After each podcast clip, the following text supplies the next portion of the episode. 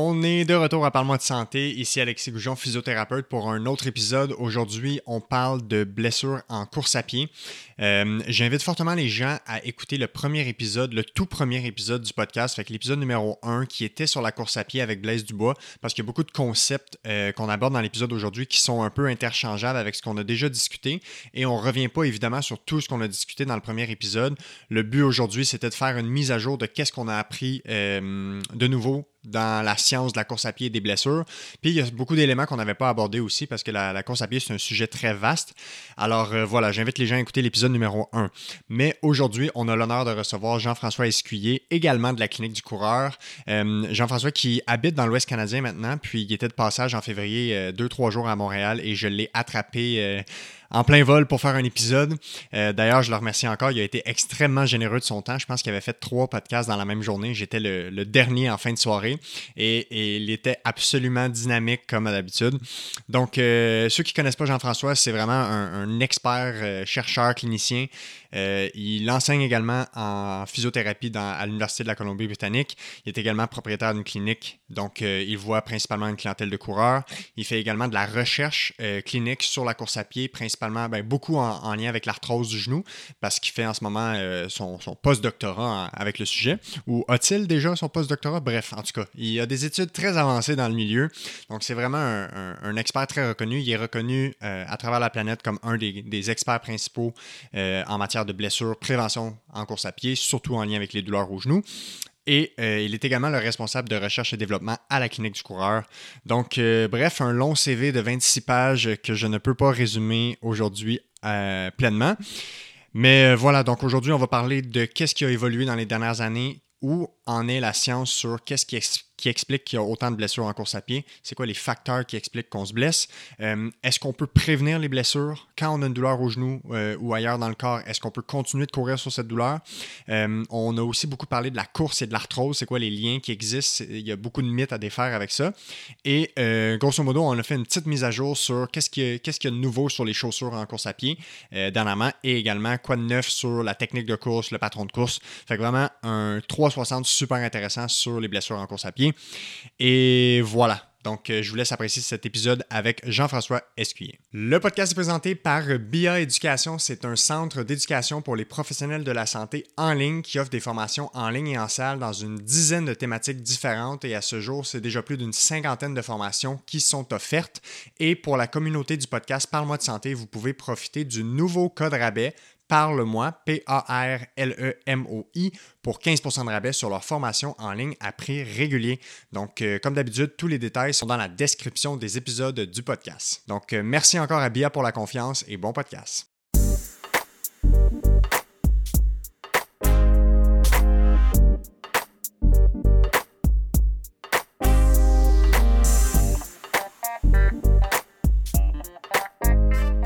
All right, on est parti. Jean-François Esquilier, comment ça va? Ça va bien, merci Alexis, et toi? Ça va super bien. On profite de ton passage comme vraiment rare au Québec.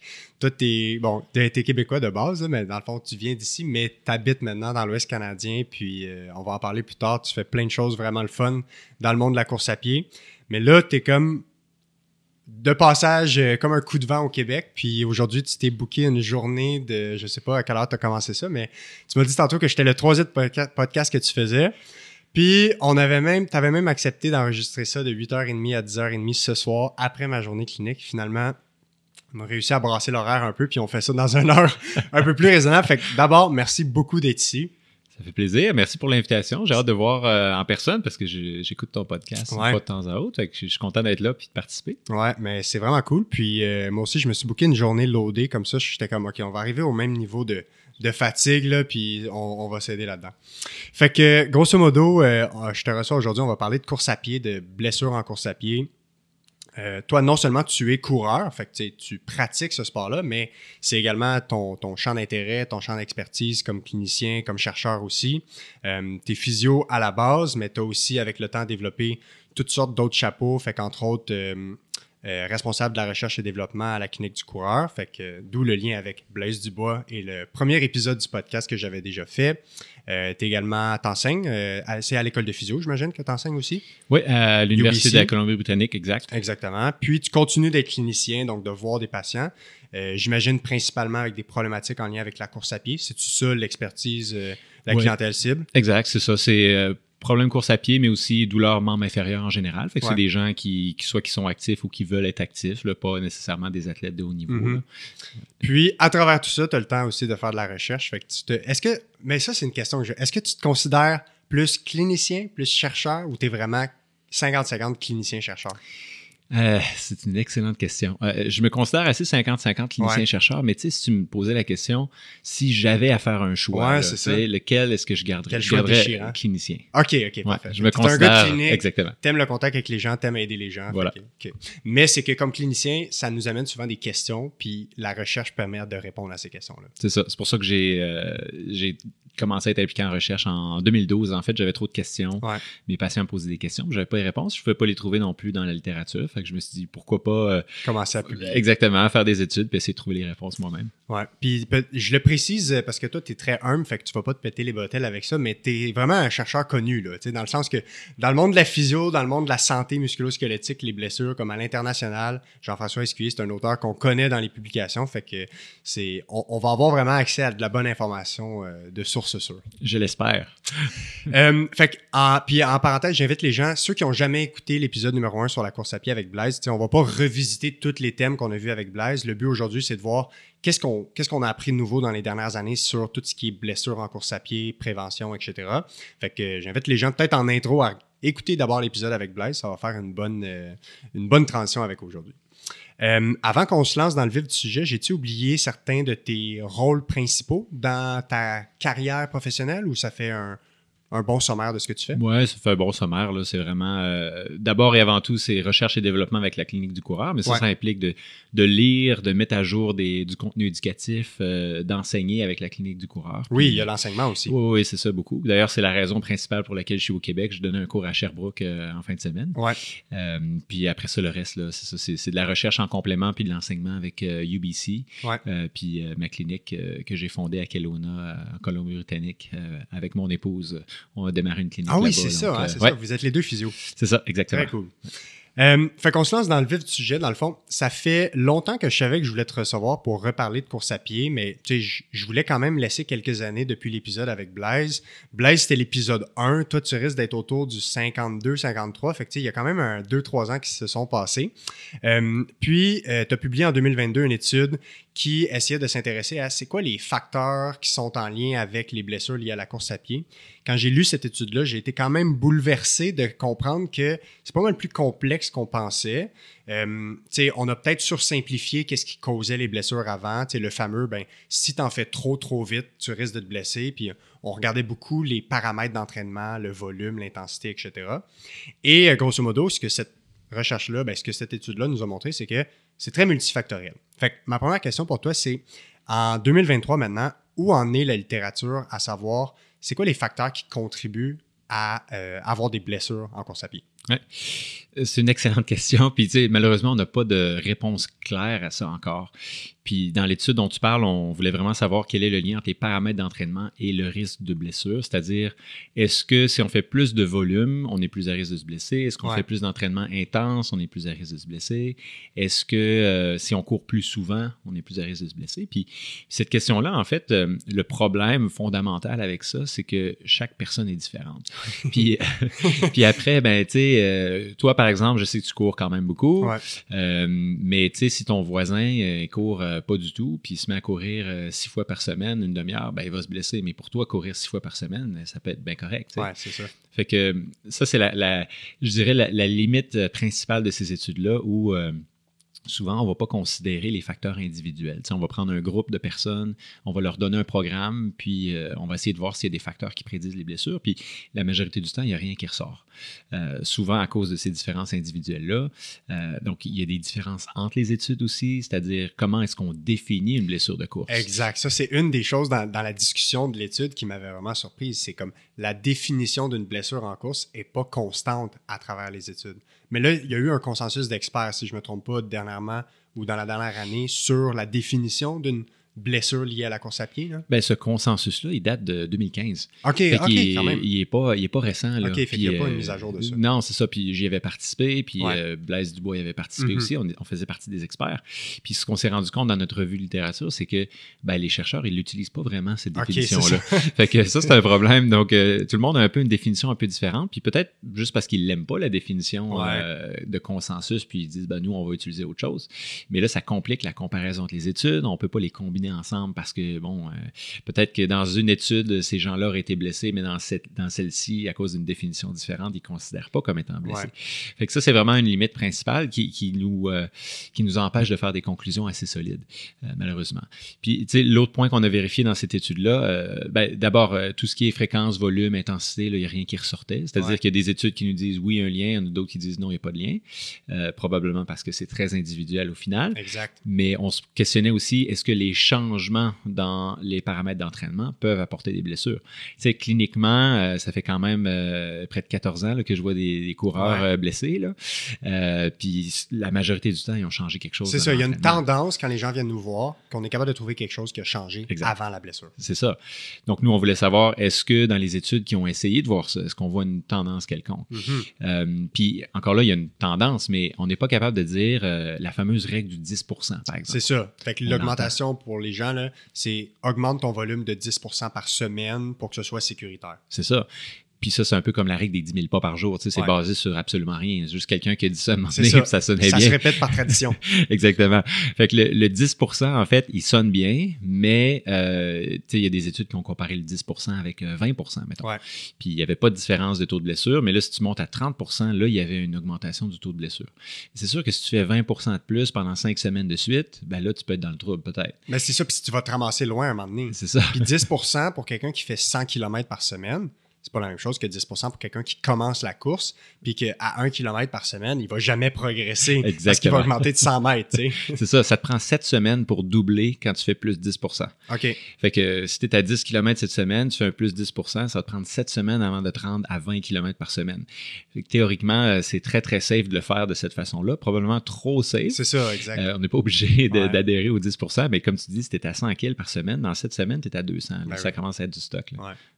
Fait que dans les études, c'est quoi la définition qui ressort le plus souvent de ce que c'est une blessure en course à pied? Comment ils définissent, mettons, la majorité du temps? Là? Euh, souvent, c'est euh, le fait d'avoir coupé de moitié ou euh, annulé un, un entraînement qui Ouais. était prévu à ton programme, Ouais. trois de suite. OK. Ou le fait de consulter un professionnel de la santé à cause de douleurs. OK. Donc, Ouais. même si tu as juste manqué un entraînement, mais tu vas consulter, techniquement, tu es classé comme étant blessé. Mhm. C'est- C'est la définition du consensus, celle qui est la plus utilisée, mais qui Ouais. n'est pas utilisée par tous. Ouais. Puis encore là, tu sais, quelqu'un qui consulte pour n'importe quel petit bobo, ben là, il pourrait être considéré comme tout le temps blessé, entre guillemets, selon la définition. Mais des fois, c'est juste pour se faire rassurer. Tu sais, Il y a des gens tempérament un peu plus anxieux qui ont besoin de plus d'accompagnement. Fait que, tu sais, c'est euh, ouais, c'est ça. Fait qu'il y a des, il y a des, comme, euh, des inconstances à ce niveau-là. Oui, certainement. Puis c'est sûr que si on considère que les, les facteurs d'entraînement euh, comme, comme le volume, puis l'intensité, la vitesse et tout ça, on- il nous manque une, une grosse partie de, du problème, je pense. On pourra en parler un petit peu plus. Je pense que tu voulais en parler un peu des, des autres facteurs potentiels, puis d'où la recherche nous mène. Euh, c'est ça. Fait que, là, on a tous les, les aspects, on pourrait appeler ça plus les données statistiques sur la course en soi. Fait que durée, intensité, euh, fréquence, euh, le, le volume complet. Ça, c'est une des choses qu'on a beaucoup regardé. Puis, tu sais, tout l'aspect de comment accompagner un coureur à revenir d'une blessure, fait la quantification du stress mécanique, apprendre à un coureur d'écouter les signaux de son corps, puis de reprendre graduellement. C'est quand même, ben, on va en parler plus tard, mais c'est des principes qui se valent encore. C'est juste que c'est difficile de dire que c'est vraiment le- le changement dans ces paramètres-là qui cause la blessure en tant que telle. C'est ça la question de recherche, c'est que c'est difficile de prouver le lien causal, cause à effet. Exactement. Ouais.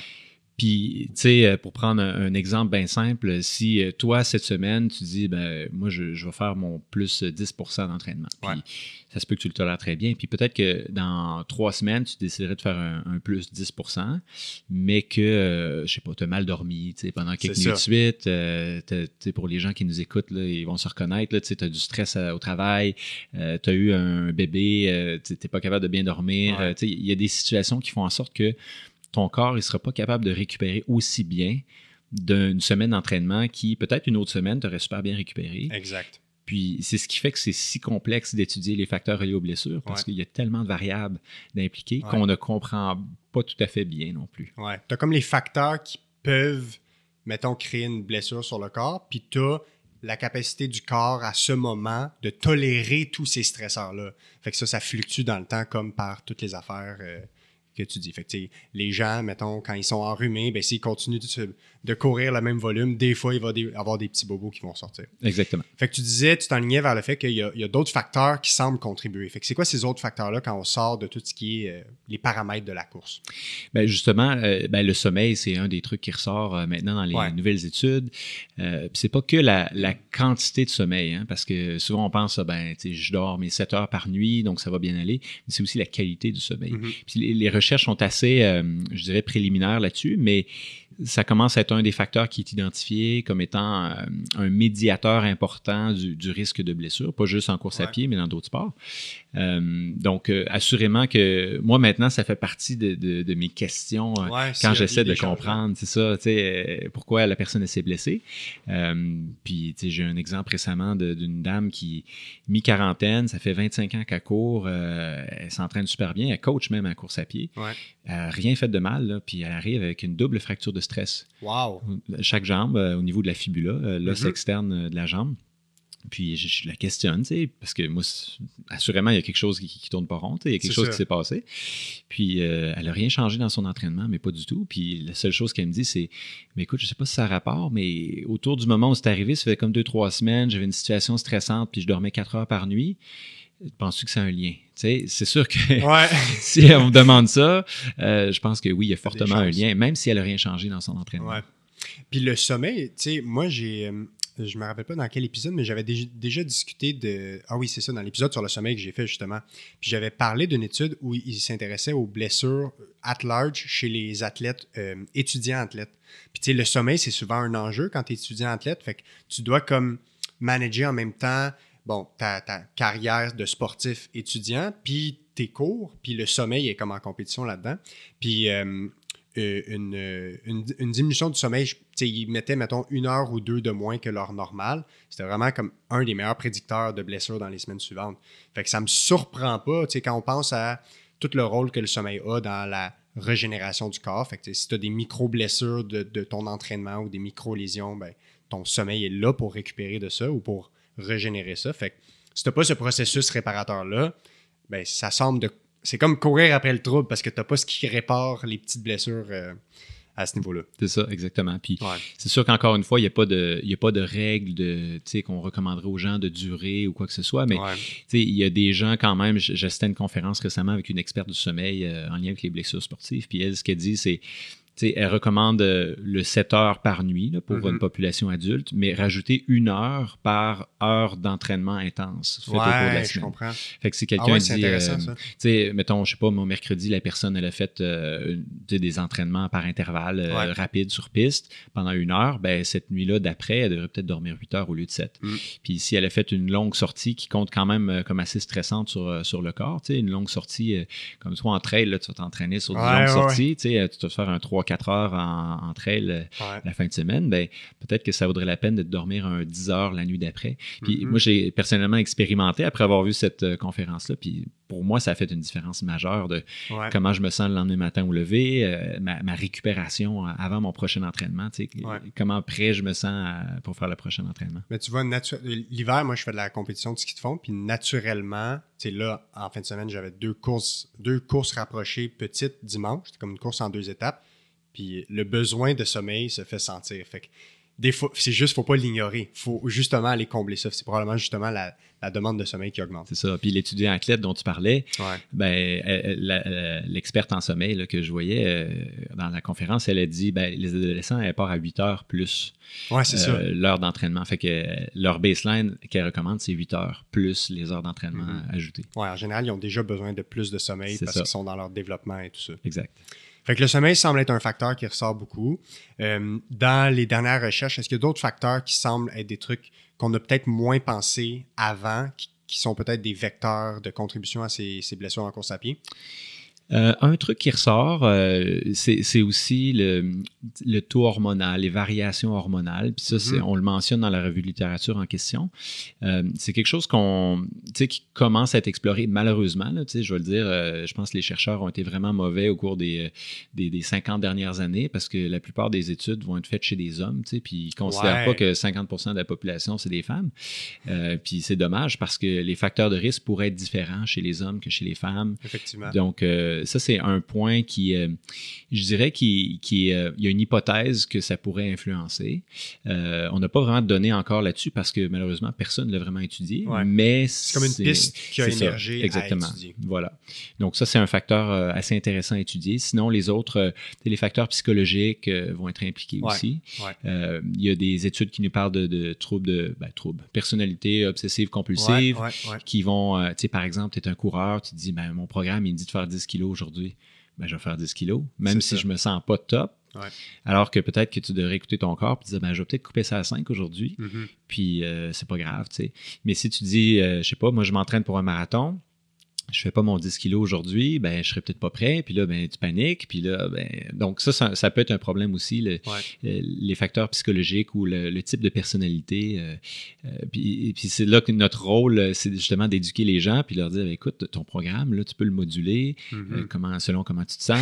c'est dur hein, pour des personnes. Il y a des types de personnes qui sont très cartésiennes qui aiment ça vraiment suivre le plan puis comme ça les ça les rassure, ça les encadre. Et que ça peut être difficile de d'improviser le plan des fois. Exactement. Puis, tu sais, je pense que pour ceux qui font des programmes d'entraînement, euh, moi, je, en tout cas, personnellement, je mets souvent des, euh, des intervalles euh, dans le sens un range. Là, ouais, c'est ça. Ah, ouais, donc, cette journée-là, je vais peut-être y dire, euh, ben écoute, fais un, je sais pas, un 3 à 6 kilos. Mm-hmm. C'est un exemple. Mais si tu te sens pas top, ben, tu peux peut-être faire 3 kilos. Puis si tu te sens super bien, ben vas-y à 6. Ben fait qu'il y a des sorties comme ça où on peut moduler. Mais l'important, c'est que la personne, elle comprenne qu'elle a le pouvoir d'ajuster. Puis ça va pas compromettre son objectif au final. C'est mieux de c'est mieux d'adresser un, petit problème, une petite douleur de rien aujourd'hui, puis de ne pas perdre trois semaines d'entraînement ben après. Mais la majorité des gens se disent oh non, ça va passer, c'est correct, puis ils poussent. Puis, puis là, ça devient une blessure. ouais. Est-ce qu'on pourrait dire que, tu à peu près n'importe où maintenant, quand on, on, regarde la littérature sur les blessures musculo-squelettiques, que ce soit membre inférieur, membre supérieur, on voit que c'est tout le temps multifactoriel. Il n'y a jamais une seule chose qui cause une blessure, même si c'est rassurant pour les gens de se faire dire que c'est une seule chose. Ils aimeraient ça savoir exactement la, cause. Fait qu'on pourrait dire grosso modo que les blessures en course à pied semblent pas être tant différentes des blessures ailleurs dans le corps, dans d'autres sports, dans le sens que oui, il y a les facteurs liés à l'entraînement, il y a les facteurs liés à la santé générale, tu as les facteurs liés, ben, les facteurs psychologiques, puis ben c'est comme un melting pot de tout ça qui fait que ben, des fois, tu es plus à risque d'avoir une blessure, des fois, tu es moins à risque d'avoir une blessure. Exactement. C'est sûr qu'il y a d'autres facteurs potentiels qui ont probablement une importance un peu moindre, comme la biomécanique, la, technique de course, euh, la chaussure. ces facteurs-là influencent euh, combien de, de charges tu vas appliquer à mm-hmm. différentes parties de ton corps. Donc, c'est sûr que ça peut influencer euh, un peu sur, mm-hmm. sur certaines blessures, mais c'est pas ça. on se rend compte maintenant dans, dans la nouvelle littérature que c'est pas le, ça le facteur clé. Tu auparavant, on disait, ah, tu, fais de la pronation, ton pied va vers l'intérieur quand tu cours, puis là, ça, là, tu es dans le trouble. Mais non, il n'y a, rien euh, sur le sujet, d'un point de vue littérature. On peut pas justifier de dire ta pronation, c'est un problème. Pareil avec ton genou qui va vers l'intérieur quand tu cours. Il n'y a rien euh, qui ressort mm-hmm. dans la science pour dire c'est un problème. Ouais. Euh, le point que tu amènes, ça me fait penser, quand j'avais discuté avec Blaise, il m'avait parlé de un élément dans la biomécanique qui était peut-être une piste en termes de, lien causal, puis c'était la vitesse de la force d'impact. Fait que, grosso modo, qui était à peu près corrélé au bruit qu'on fait quand on court. Fait que, en, guillemets, à quel point la personne frappe fort le sol quand elle court. Où est-ce qu'en est la, littérature sur cet élément-là ou qu'est-ce qui est pertinent à savoir à, ce sujet-là? Oui, c'est une excellente question, en fait, Alexis, parce que euh, les dernières recherches sur le sujet, il y a une revue de littérature qui est sortie, ça fait juste quelques mois, qui mm-hmm. dit euh, finalement, euh, cette vitesse de force d'impact-là serait probablement pas un facteur important dans la cause des blessures. puis encore une fois, là, la conclusion ici est basée sur des populations de coureurs qui sont habitués à courir. tu sais. Ouais. Donc, par exemple, euh, je prends l'exemple de, de toi, j'aime bien te prendre un exemple, euh, qui court depuis, euh, je sais pas combien d'années, ça fait combien d'années C'est relativement récent, en fait, 2020. Que je cours, 2020, mettons, régulier. J'ai toujours Pandémie. couru, j'ai fait des de sports, puis toujours. Mais que je cours vraiment, tu sais, à l'année, depuis 2020. Donc, ça fait quand même deux ans, trois, deux ans et demi, on va ouais. dire. La pandémie fait que trois ans. Trois ans, c'est ça. Euh, puis, euh, bon, si ça fait trois ans, tu comptes pas comme un débutant. Mhm. Ça veut dire que tu as eu le temps de t'adapter en trois ans à la façon dont tu cours, Ouais. à plein de facteurs. Ce qui fait que ton corps étant adapté, même si tu as une force d'impact qui, est euh, qui est relativement élevée, puis je ne sais pas si c'est le cas, mais je fais une hypothèse, Mhm. euh, ben, tu n'es pas plus à risque de te blesser parce que ton corps est adapté à ça. Ouais, je comprends. La, la différence qu'on a, c'est euh, par exemple chez les débutants, les gens qui commencent un programme de course, où là, il y a certains conseils qui euh, peut-être pourraient être pertinents pour eux. Ouais. Et un de ces conseils-là, c'est justement euh, d'essayer de courir en faisant moins de bruit. Puis ça, ça part d'une étude où euh, on a recruté 320 coureurs Quand même un bon échantillon. un bon échantillon. Euh, et tous ces coureurs-là avaient une force d'impact assez élevée. là. Ils avaient été, excusez l'anglicisme, screenés, Ouais. dépistés pour, pour avoir des gens qui ont une force d'impact assez élevée. Puis la moitié d'entre eux, on, on leur a dit essaie de courir en faisant moins de bruit. Puis là, on leur a donné euh, une rétroaction là-dessus pendant deux semaines de temps. Puis Ils ont là, été les- comme entraînés à courir en Exactement. faisant moins de bruit. puis l'autre moitié des gens, ben, on leur a dit, euh, ben, continuez à courir comme ce cours-là. On, a interagi par eux- avec eux pareil pendant deux semaines, juste Ouais. pour euh, contrôler, contrôle, euh, exactement, pour contrôler euh, l'exposition aux scientifiques. Ouais. Puis on les a suivis pendant un an après, puis on regardait le taux de blessure. Puis euh, les gens qui ont appris à courir en faisant moins de bruit se sont blessés. il y a eu 62% moins de blessures chez ceux qui ont couru en faisant moins de bruit. Donc ça, encore une fois, je le précise, c'est chez des coureurs débutants qui couraient avec une force d'impact élevée. Donc là, il y aurait potentiellement un bénéfice à intervenir, à changer la biomécanique. Mhm. Mais chez la personne qui est habituée de courir d'une certaine façon, que ça fait des années qu'il court comme ça, ben, il va être adapté. Puis c'est probablement pas un facteur de risque de se blesser euh, plus Ouais. loin euh, en termes de temps. là. Puis quand on parle, sais, changement biomécanique, mais on, on est dans le macro, c'est un changement biomécanique général. On n'est pas dans la grosse précision d'essayer d'entraîner quelqu'un à pas, euh, je sais pas moi, euh, pas avoir le genou qui rentre à l'intérieur, alors que honnêtement, au final, c'est très difficile de changer le patron de course de quelqu'un. Fait que euh, on est vraiment dans du, du général. là. Oui. C'est un y a un conseil à retenir pour quelqu'un qui est débutant, qui commence, puis qui serait peut-être comme une, une piste de, de- de- de solution à, à la prévention de ces blessures-là, ce serait vraiment le diminuer le bruit à la course. Euh, il y a un autre facteur qui est important quand même, c'est la, la cadence des pas. Ouais.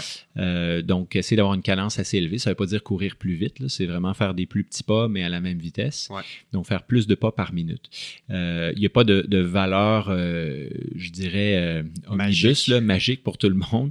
Ouais. On parle d'un, on entend souvent le 180 pas Mhm. par minute. C'est une valeur intéressante, mais chaque personne va être un peu différente. Ce qui fait que quand même, on, on essaie d'être au-dessus de 170, euh, entre 170 et 190 là, pour Mhm. euh, donner un, euh, un intervalle aux gens, mais il n'y a pas de valeur magique. Par contre, le fait de faire ça va aider quand même à réduire la force d'impact, Ouais. réduire les charges appliquées au niveau des jambes. Donc, on pourrait avoir un effet intéressant. On attend encore les études de, prévention sur le sujet. Ouais, c'est ça. Mais quand même, il y, a, il y a des études qui nous suggèrent qu'on pourrait avoir un bénéfice. Donc, moi, si tu me demandes quels sont mes conseils pour les coureurs débutants, c'est sûr que je vais leur dire euh, cours en faisant euh, cours euh, léger, Ouais. donc sans faire trop de bruit, puis essaie d'avoir une cadence assez élevée, donc 170 à 190. Mhm. Puis, est-ce que tu penses que pour quelqu'un qui aurait une cadence très basse, tu sais, quelqu'un qui est à 130, 140, est-ce que de viser le 170, ça peut être un trop un, un- un gros range de, de changement? Est-ce que juste l'augmentation de 15-20 pas par minute peut déjà avoir un grand bénéfice, à ton avis? Oui, puis souvent les études, euh, les études vont utiliser le plus 10 quand Ouais. on veut changer le patron de course de quelqu'un, on veut changer sa technique. Donc, si tu es à 130 puis on te fait un plus 10 ben, tu tombes à 143. Puis Ouais. on te fait un autre plus 10 à un moment donné dans, dans quelques semaines, là, euh, ben, tu vas tomber à 156, euh, 157. Donc, euh, je pense que ça peut être pertinent de le faire par étapes si la personne a de la difficulté à l'intégrer. Mais il y en a qui vont l'intégrer assez facilement, assez rapidement, puis ça peut aller d'aller euh, de 130 à 170 en une shot. Mais sinon, euh, il n'y a pas de, pas, de, pas de problème à faire ça en étapes euh, à coup Ouais. d'une semaine ou deux à chaque palier. là. Mais encore une fois, si la personne elle a toujours couru à 130, elle n'est pas blessée, ça fait 30 ans qu'elle court de même, puis Ouais. elle se sent bien, ben, je sais pas si je la changerais parce qu'elle est pleinement adaptée. Ouais, puis elle est plus débutante. Exactement. Mais c'est sûr que si elle me dit, ben moi, j'aimerais améliorer mes temps, C'est ça. euh, ben là, c'est différent. c'est une autre histoire quand on parle de performance Mhm. versus quand on parle de blessure en général. C'est ça. Donc, dans un cas comme ça, ben, c'est sûr que la personne ne sera pas aussi efficace dans sa foulée si elle fait 130 pas par minute parce que elle va- les gens peuvent s'imaginer, elle va sautiller beaucoup sur place. Donc, il va y avoir beaucoup de, de, de déplacement vertical. Ça, c'est de l'énergie perdue quand on Mhm. essaie de courir en avançant. C'est vrai. Donc, euh, Normalement, la tête devrait pas trop monter, descendre comme on, on veut idéalement avancer. c'est ça, Ouais. exact. Donc, dans des cas comme ça, quelqu'un qui me dit, ben, j'aimerais améliorer mes temps, c'est sûr que ça devient pertinent de- d'augmenter sa cadence. Ouais. Puis, est-ce qu'on sait si euh, de donner la rétroaction à quelqu'un, coacher quelqu'un à courir plus léger, est-ce que naturellement, ça se corrèle avec un changement, dans une augmentation de la cadence? Ça amène-tu ça comme de cause à effet ou pas tout, pas tout le temps? Euh, pas tout le temps, puis vraiment pas tout le temps. En fait, ça, c'est c'est étonnant quand même. Ouais. On a même euh, on a fait une étude là-dessus euh, qui, qui vient d'être publiée, ça fait peut-être trois semaines, où on demandait à des coureurs de, de changer leur technique. On, leur faisait faire six différentes euh, modifications de technique, dont courir en faisant moins de bruit. tu sais. Puis c'est quelque chose que je fais cliniquement assez souvent. Il y a plein de gens qui vont ralentir leur cadence Ah ouais? quand on hein? leur demande de courir en faisant moins de bruit, comme s'ils essaient de faire un peu d'allonger leur pas, Mhm. puis de, de limiter leur temps dans les airs. Fait qu'ils vont comme faire de la marche. Il amortisse un peu comme un. Ouais, je Comme comprends. si c'est comme si tu essayais de jouer un tour à quelqu'un, puis que Ouais. tu sais, t'arrives en arrière, tu sais pas qu'ils t'entendent. Ouais. Fait que tu vas faire des longs pas, des grands pas, mais euh, sans faire de bruit. Donc, il y a plein de gens qui vont diminuer leur cadence. Ce qui Mm. fait que euh, c'est pour ça que j'aime bien utiliser les deux conseils quand même. euh, Parce qu'il y en a que ça pourrait leur parler plus d'augmenter le nombre de pas, puis d'autres, ils vont mieux réagir à l'image de courir en faisant moins de bruit. C'est ça, exactement. Puis par l'air Ouais. d'inspecteur gadget. Ouais, euh, c'est ça. Moi, je dis toujours aux gens, euh, pour le le truc de faire moins de bruit, je dis imagine que tu vas courir le soir, puis que c'était après le couvre-feu de la pandémie. Tu n'avais pas le droit. Puis qu'il faut pas que tu te fasses entendre. C'est bon, j'aime. C'est ça que je donnais comme truc. Peut-être dans comme 15 ans, les gens comprendront plus, là, parce que, à moins qu'on en ait un autre, bref, c'est un autre sujet. Euh, ok, cool, parfait. Euh, J'aimerais ça qu'on parle de ce qu'on sait en termes de, de prévention maintenant. Fait que, tu sais, là, on, on était plus dans qu'est-ce qu'on sait dans les facteurs qui peuvent causer les blessures.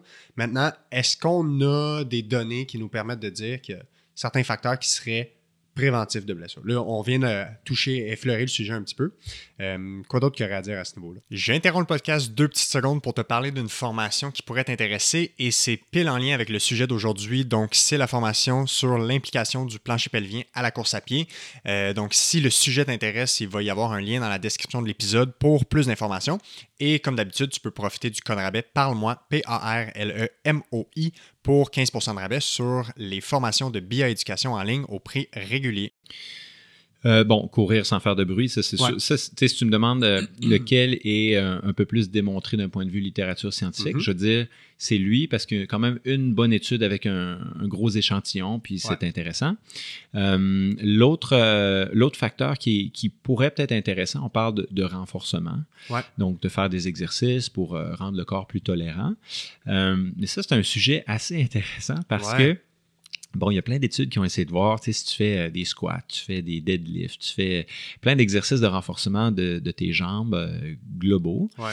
Euh, Est-ce qu'on prévient les blessures? Puis, il y a pas vraiment une étude qui a réussi à prévenir les blessures en course à pied Avec ouais. un programme de renforcement euh, général au niveau des jambes.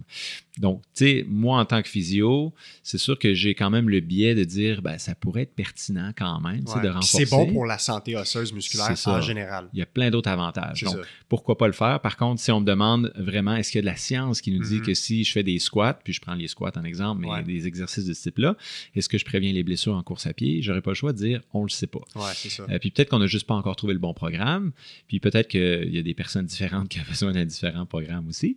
Il y a Euh, des responders puis des, moins, des gens voilà. qui répondent pas à ça. ouais. C'est ça.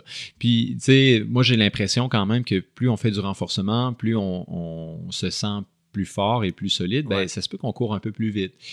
Donc, on va quand même peut-être atteindre notre limite personnelle, donc on va se blesser quand même, même si on, on a fait du renforcement. Peut-être, ouais. Euh, donc ça, c'est un petit peu plus ambigu.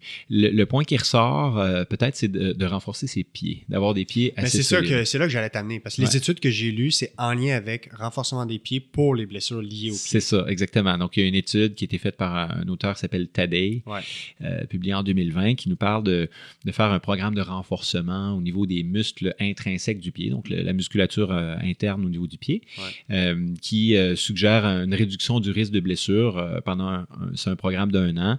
C'est 2,42 fois, là, le- bref, on peut l'arrondir. le mais- risque relatif, tu veux dire? la réduction ouais, du Ouais. risque de 2,42 fois. Donc, ça devient intéressant, je pense, de, de travailler sur un renforcement de pied. Après, est-ce qu'on veut faire un programme de renforcement de pied? Peut-être. Moi, j'ai j'ai quand même une tendance à être efficace dans, dans le temps de, quand Ouais. je, je recommande des choses. Donc, euh, tu sais, d'être un peu plus pieds nus, marcher pieds nus, faire même un petit peu de jogging pieds nus ici et là, quelques minutes par semaine. Euh, on va avoir le même effet euh, selon une revue de littérature qui n'est pas encore parue, mais qui va Ok, paraître tu nous bientôt. donnes un scoop. Exactement, c'est un scoop. Wow.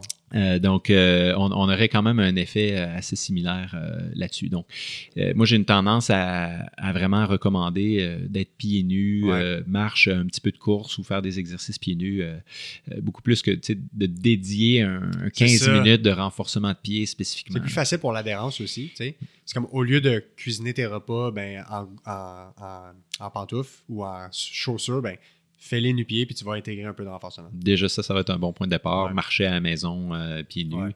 Euh, ouais. OK, cool.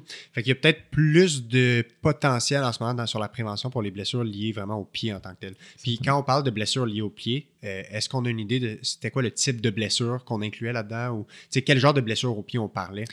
C'était pas que les blessures aux pieds, c'était vraiment blessures de course, mais ouais, avec ouais. un renforcement de pieds. OK. Donc, on parle de blessures membre inférieur euh, globale. Il faudrait que je revoie les, les- Ok. les blessures euh, exactes, mais c'était pas juste aux pieds. ouais. Fait qu'ils ont vraiment ils ont recensé leur, leur, euh, leur mesure de résultat, c'était n'importe quelle blessure liée à la course. C'est ça, Ok, exact. C'était pas juste spécifique. Ouais, ouais. OK, intéressant.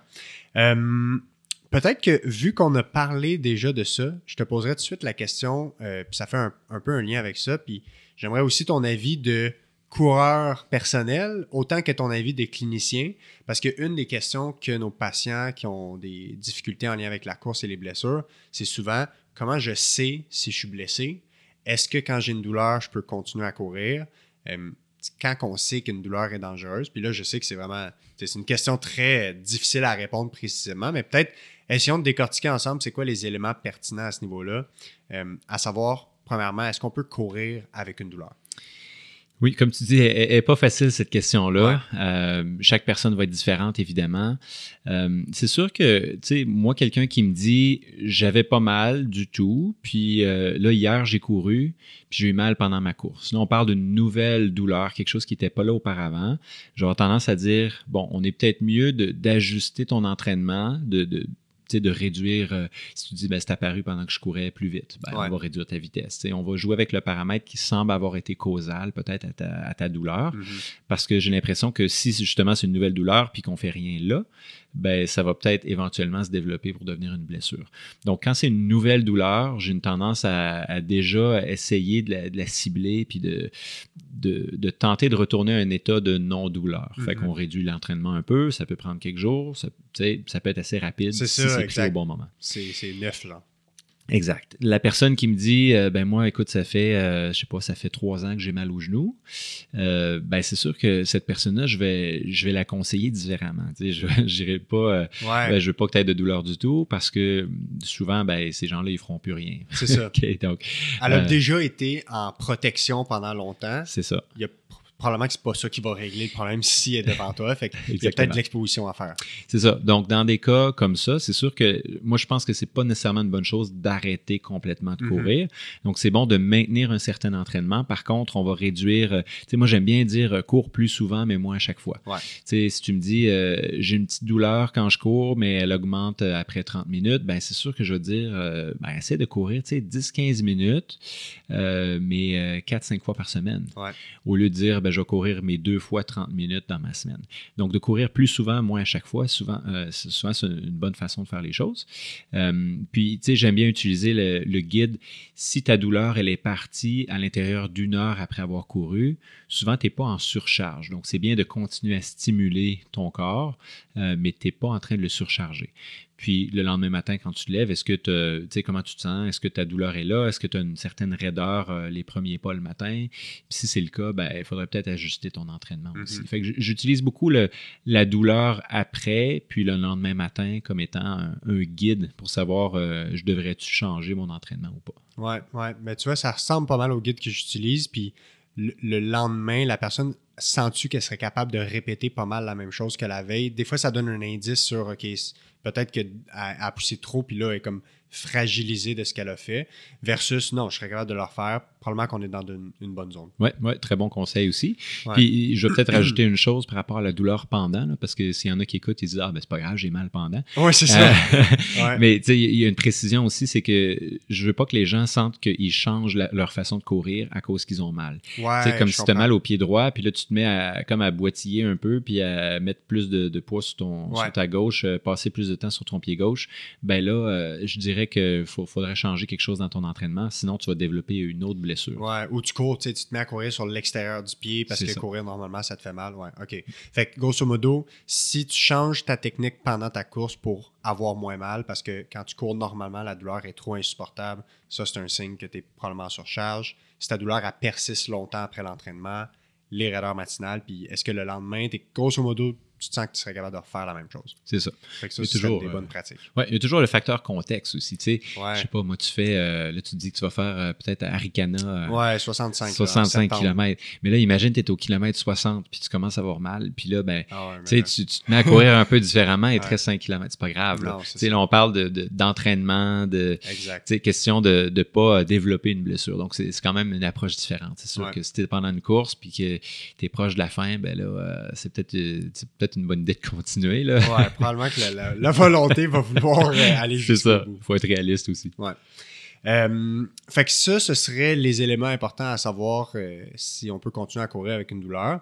ce qui est difficile aussi, puis probablement que tu vas avoir la même observation que moi, il y a des types de personnalités qui sont très observatrices de leurs signaux corporels. Ils vont sentir à peu près toutes les petites tensions, les petits inconforts, les petites affaires. je, vois ton sourire, fait clairement, tu, sais de quoi je parle. Oui. Mais je pense que même il y a des gens qui vont se reconnaître comme ça, sont très analytiques, ou des gens qui, qui ont une certaine euh, plus sensibilité, ils ont une plus grande sensibilité par rapport à leurs signaux corporels que d'autres. Euh, ça peut venir ou non avec une tendance à avoir un peu plus d'anxiété, euh, d'être un peu plus inquiet. Fait que là, ça devient difficile pour le clinicien d'accompagner le patient, puis pour le patient d'avoir une, bonne idée de sa situation quand on, a, des, espèces de signaux d'alarme qui viennent de partout. Toi, comment tu, comment tu gères cette, composante-là pour aider tes patients à, à dealer avec ces signaux-là, la course à pied et tout ça? Oui.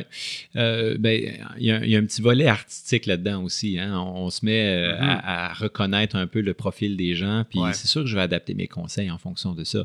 La personne qui a un profil euh, un petit peu plus anxieux, justement, comme tu dis, qui, va se mettre à sentir un peu tous les, différents trucs qui se passent dans son corps, ben, je vais peut-être lui dire que c'est correct de sentir ces choses-là. Puis encore une fois, je vais ajuster peut-être le niveau de douleur ou, ou je, vais, je vais lui dire que c'est correct ou pas de, de pousser. C'est ça, ouais, exact. Donc, je pense que c'est d'adapter à la personne. Puis il y a toujours euh, la petite dame qui a eu, euh, c'est pas péjoratif, là, mais tu sais, la petite dame, ça, sonne un peu bizarre. la, la, dame ou la demoiselle qui a eu, euh, trois, quatre enfants, puis que clairement, on se doute que son, sa tolérance à la douleur est assez différente. Là. On s'entend que ça, peut être variable selon chaque personne. Ben, c'est ça, exactement. Donc, cette personne-là, si elle me dit j'ai une douleur à, 3 sur 10, ben, j'ai l'impression que c'est peut-être plus fort hmm. que la personne a tendance un peu plus anxieuse qui me dit j'ai un 3 sur 10. Fait que c'est dans ce sens-là euh, où, j'ai une tendance à ajuster mes conseils pour dire euh, ben, qu'est-ce qui est trop, qu'est-ce qui est pas assez. Mais après, c'est difficile à chiffrer comme ça sans avoir un exemple précis. Ouais, c'est ça. Puis c'est comme un. C'est un équilibre qui est difficile à trouver des fois pour les gens. Puis le. Mais l'autre question peut-être qui me vient en tête, c'est y a-tu des moments vraiment pour toi comme clinicien que tu es capable vraiment de reconnaître une douleur qui est vraiment un, drapeau rouge de, de réel danger pour la structure. Parce que tu as comme. Bien fait la nuance tantôt entre commencer à avoir une douleur, puis à un moment donné, ça peut devenir une blessure. Quand est-ce qu'on dépasse ce seuil-là? C'est quoi les signes cliniques que toi, tu remarques euh, que, que tu ne veux pas manquer, qui vont te dire, là, peut-être qu'il y a vraiment une intervention plus stricte à faire? Oui. Euh, mais je dirais mes points euh, plus clés, c'est sûr que s'il y a de l'enflure à quelque part, euh, souvent il y, a quelque chose qui se passe. Si, je sais pas, vous regardez votre tibia, puis sur, sur l'os, vous voyez une enflure, c'est pas bon signe. Mm-hmm. si vous avez une blessure au genou, puis votre genou il est comme gonflé, puis il plie juste à moitié de ce qu'il devrait plier normalement, là, ben ça, c'est pas bon signe non plus. Donc, l'enflure, j'ai tendance à, à, porter une attention particulière. c'est sûr que pour moi, c'est un signe assez assez, euh, clé à, monitorer. Euh, l'autre point, c'est si, euh, si vous avez une douleur au repos, Donc, quelqu'un qui me dit, ben écoute, moi, j'étais assis sur le divan chez nous après avoir couru, puis ça fait encore mal, ben je te dirais que c'est peut-être pas une bonne idée d'aller courir là-dessus. Donc, est-ce qu'il y aurait une nuance à faire combien de temps après? là, tu parlerais, mettons, l'heure suivant la course est terminée, puis tu as encore de la douleur au repos. C'est ça que oui. tu, penserais? À moins que, encore une fois, ce soit quelque chose qui soit apparu aujourd'hui, c'est nouveau. Là, tu sais, si tu mal après, même si ça dure euh, 38 minutes, mhm. euh, c'est peut-être un signe de, surcharge. donc, je pense qu'il faudrait changer quelque chose, mais c'est sûr que si ça va plus qu'une heure, oui. Euh, Dans le sens que normalement, tu cesses la course puis tu n'as pas de douleur qui reste. Tu devrais pas. C'est ça. exact. Euh, sinon, tu sais, si une douleur palpatoire très intense, là, si, je sais pas, tu pèses sur ta jambe puis ça fait bien mal, surtout, tu sais, je parle, mettons, de certaines régions du pied ou, tu sais, quand il y a un os, souvent, là. Un os qui est comme facilement, qui euh, superficielle, euh, facilement palpable. Exactement. Donc, tu viens peser sur le dessus de ton pied ou tu viens peser sur euh, ta jambe à l'intérieur vers le tibia dans ce coin-là, puis ça fait vraiment mal quand tu pèses, puis c'est comme un point précis. ben ça, d'habitude, c'est mieux d'aller consulter puis demander l'avis d'un expert là-dessus, puis de ne pas continuer à courir puis à pousser là-dessus. Mm-hmm. Fait qu'on parle de douleur exquise à la palpation, très locale, puis très osseuse. Voilà, exactement. Puis là, là-dedans, c'est plus notre, euh, catégorie de fracture de stress qu'on surveille, si je ne me trompe pas. Oui, bien vu. Exactement. Euh, peut-être que je ferai une parenthèse sur les fractures, fractures de stress si ça ne te dérange pas. Euh, il y a des fractures de stress à haut risque, il y a des fractures de stress à bas risque. Grosso modo, de ce que je comprends, les fractures de stress à bas risque, on peut, c'est que c'est pas, c'est des endroits où les os sont pas à risque d'avoir euh, de lésions permanentes? C'est-tu quelque chose comme ça qu'on pourrait-tu le, résumer comme ça? Versus les fractures à haut risque, les fractures de stress à haut risque, c'est des zones osseuses un peu plus vulnérables, fait que soit sont moins bien vascularisées ou ils peuvent mener à d'autres pathologies. C'est-tu un peu comme ça? Oui, c'est un peu ça. Fait la fracture à haut risque, c'est sûr qu'elle guérit moins bien. Elle est plus, euh, elle est plus propice à, justement avoir un. Je ne veux pas dire des, termes qui vont faire peur aux gens, là, mais euh, un peu de, mort cellulaire. ça ne guérit pas bien. Mm. Ça fait pas un. Le, trait de fracture, il y a une tendance à, y rester comme ça. Puis il y a des risques peut-être d'avoir besoin même d'une chirurgie ou de quelque chose pour vraiment aider l'os à se réparer parce que parce qu'il serait il se répare pas bien à cet endroit-là. Euh, la fracture à bas risque, euh, encore une fois, celle-là, euh, ben, c'est possible techniquement de, courir dessus un peu, on s'entend. C'est pas contre-indiqué de courir, c'est pas idéal, euh, mais c'est pas contre-indiqué. Alors que celle à haut risque, c'est sûr que là, il faut la protéger. C'est ça. Il faut aller voir le médecin. Celle à haut risque a besoin d'une période d'arrêt complet, immobilisation, puis on va être plus strict dans le retour à la blessure, le retour après la blessure en course à pied on va tolérer moins de douleur, on va plus surveiller, par exemple, ces signes-là de douleur exquise. Absolument. Versus euh, fracture de stress à Boris, de ce que je comprends, on peut un peu l'encadrer avec une, bonne quantification de la charge de course, un peu comme une douleur, mettons, euh, une, autre blessure, comme une blessure au genou qu'on pourrait dire, bon, on va tolérer un petit peu d'inconfort, mais on va quand même surveiller les signes pour qu'on soit dans une période d'adaptation favorable. Voilà. Oui, c'est ça. C'est un bon résumé. Fait qu'il faut vraiment être plus prudent avec celle à haut risque, mais c'est ça. Celle à bas risque. En fait, les, fractures à bas risque, il faut savoir que c'est quand même, euh, tu sais, c'est 90% des, fractures de stress chez les coureurs à bas risque. C'est plus euh, rare, les fractures de stress à haut risque. faut pas inquiéter les gens non plus, mais euh, c'est sûr que, tu sais, quelqu'un qui s'entraîne puis qui a une fracture de stress à bas risque puis que ça fait mal quand il paye sur l'os, ben, tu sais, je disais, on peut s'entraîner dessus. C'est pas idéal. C'est juste que... En fait, il devrait consulter. C'est juste qu'il devrait être encadré. C'est juste qu'on n'a peut-être pas besoin d'arrêter complètement. Voilà, exactement. Ou peut-être on arrête, mais tu sais, une semaine, euh, mais on n'a pas besoin de porter une botte. On a, Ouais. Tandis que les hauts risques, euh, ben, ça va te prendre peut-être une botte si c'est une fracture au pied, Mhm. euh, ça va te prendre peut-être des béquilles. tu sais, Ouais. on, on va être vraiment plus prudent avec celle-là. C'est-tu des blessures? Tu sais, la littérature a dit que c'est. On parle de quelle incidence ou c'est quoi la. Ça, ça représente quelle proportion des blessures à la course à pied? Tu sais, si on, on regroupe ensemble les fractures de stress, as-tu une idée environ? Euh, J'ai pas de chiffre pour toi. Euh, Toi, c'est dans ta pratique, que t'en vois-tu beaucoup? ça dépend du, euh, de la population qu'on voit. Tu sais, le Ok. coureur, euh, on, on en voit chez les, les coureurs compétitifs, c'est assez fréquent quand C'est même. ça. Il y a comme des groupes qui sont plus. Dans le sens qu'il y a une plus grande proportion de blessures que ça pourrait être ça dans ces groupes-là. C'est ça. Donc, coureur le coureur, euh, parce que souvent, le- la fracture de stress, euh, par exemple, au niveau du pied ou, ou de la jambe, ça va être relié à, à faire des entraînements assez intenses, des entraînements euh, rapides, euh, sur piste. euh. donc là, c'est plus propice à développer des fractures de stress. C'est pour ça que les athlètes compétitifs ont tendance à en avoir un peu plus.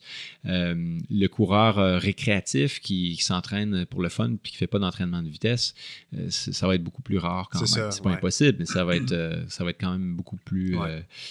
l'incidence va être assez réduite. Donc, c'est difficile de dire un, un chiffre d'incidence parce que ça dépend à qui on voit, ça. Mais ça reste un- une proportion euh, assez significative des blessures qu'on voit. Là. Je, je vais m'avancer vers un 10 là, mais Ouais. j'ai pas de chiffre Mais précis. c'est sûr que ça dépend vraiment de la, client- de la clientèle que tu as. Si tu as une clientèle qui est juste récréative, qui fait pas beaucoup d'entraînement par intervalle, pas beaucoup d'entraînement de vitesse, que la majorité de leurs courses, c'est du jog léger ou du jog comme euh, confortable, les chances que ce soit une fracture de stress, à moins qu'il y ait beaucoup de volume, puis de, je sais pas, là, qu'il y ait des sports concomitants avec des sauts, ou peu importe. C'est ça. OK, c'est bon, ça me fait... euh, finalement, je n'étais pas trop dans le champ, ces fractures de stress, fait que c'est pas pire. Euh, parce que c'est pas... euh, je- sais pas si je me trompe, mais on dirait qu'il n'y a pas une foule de littérature sur les fractures de stress.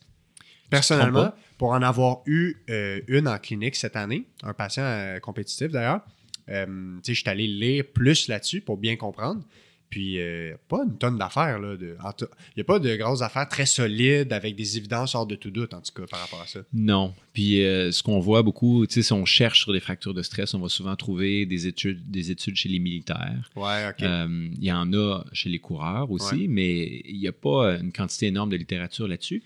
Euh, tu sais, ce, qui, ce qui est sorti récemment, vu qu'on parle de fracture de stress, Mhm. tu sais, on parle, il y a un article de, de Warden, là, qui est un des experts internationaux sur le sujet, qui nous dit on devrait peut-être pas toujours les appeler fractures de stress. Parce qu'en fait, en anglais, ça s'appelle bone stress Ah oui, j'ai lu reaction. cet article-là, je l'ai vu passer. Exactement. ne? Donc, Redéfinir un peu la terminologie. exactement. C'est un spectre, finalement. Exactement. Donc, en fin de compte, si on, on surcharge un os, mettons, on surcharge un muscle, on va avoir des courbatures. Euh, Il y, a- il y a plusieurs stades de courbature avant d'avoir une déchirure de muscle. Exact, ouais. Fait que c'est un peu le même principe avec l'os où euh, on va le, le surcharger peut-être avec certains entraînements de vitesse, euh, etc. Puis on va avoir ce qu'on appelle une, une réaction de stress osseuse Ouais. où euh, l'os va essayer de nous envoyer un petit message, va dire Hey, c'est un peu trop, mais il y a quatre grades à ça. Donc il ça, grade exact. 1, c'est léger, grade 2, c'est modéré, grade 3, c'est sévère, puis grade 4, c'est la fracture de stress euh, réelle. Donc euh, normalement, là, pour les gens qui nous écoutent, euh, il y a des signaux avant-coureurs. Avant de- Idéalement, il y a eu quelque chose avant. c'est ça. C'est quand même rare où la personne va dire ben, j'ai commencé à avoir mal aujourd'hui dans ma course, puis euh, tout d'un coup, j'ai une fracture de stress. Ouais, Donc, il y a ça. vraiment un processus euh, qui va arriver. Là. À moins que c'était- cette course-là, c'était euh, une course de 50 km, puis que Ouais. la personne ne s'est pas entraînée. Là. Ça, c'est possible. Euh, je voulais, avant de parler, parce que mon prochain point clé, c'est l'arthrose et la course à pied, mais avant de parler de ça, on, on a parlé de, de blessures, puis on a un peu comme oscillé entre, bon, il y a les blessures, des, il y a les gens compétitifs, il y a les gens plus récréatifs. Euh, y a-t-il des différences marquées qui ressortent dans la recherche sur euh, les points qui différencient les coureurs amateurs qui se blessent versus les coureurs qui compétitifs? Que ce soit les types de blessures, euh, le temps de récupération. Y a-tu vraiment une différence ou, ou même peut-être la, la proportion de blessures? Euh, c'est une bonne question. En fait, le- le- la problématique qu'on a, ben, d'abord, je vais répondre à ta question avant de dire la problématique, mais les, Le problème du C'est ça le problème direct. Les, les pourcentages euh, sont, sont relativement similaires. Euh, la problématique qu'on a, justement, c'est que les études, souvent avec les coureurs compétitifs, vont les suivre pendant un an, puis les coureurs débutants, on leur donne un programme de 12 semaines ou 16 semaines, puis on vous donne un pourcentage de, blessures. Donc, si on le met euh, d'un point de vue annuel, euh, si on extrapolait pour des programmes de débutants qui durent un an, on aurait probablement les, mêmes pourcentages à peu près dans les trois catégories, c'est-à-dire débutants, récréatifs, puis compétitifs. Mais si on n'analyse pas de cette façon, façon-là, on va trouver des études avec des coureurs compétitifs qui se blessent à 91% euh, au cours d'une année. Oui, c'est ça. J'ai vu ces chiffres. Euh, quand tu regardes les études, les chiffres, ils varient de, de 0 à 90% C'est ça, exactement. Donc, euh, je pense qu'il faut être un petit peu plus critique là-dessus. Il faut, faut, analyser les études en question. mais c'est ça. Globalement, c'est juste que les gens vont avoir tendance peut-être à avoir des blessures un peu différentes.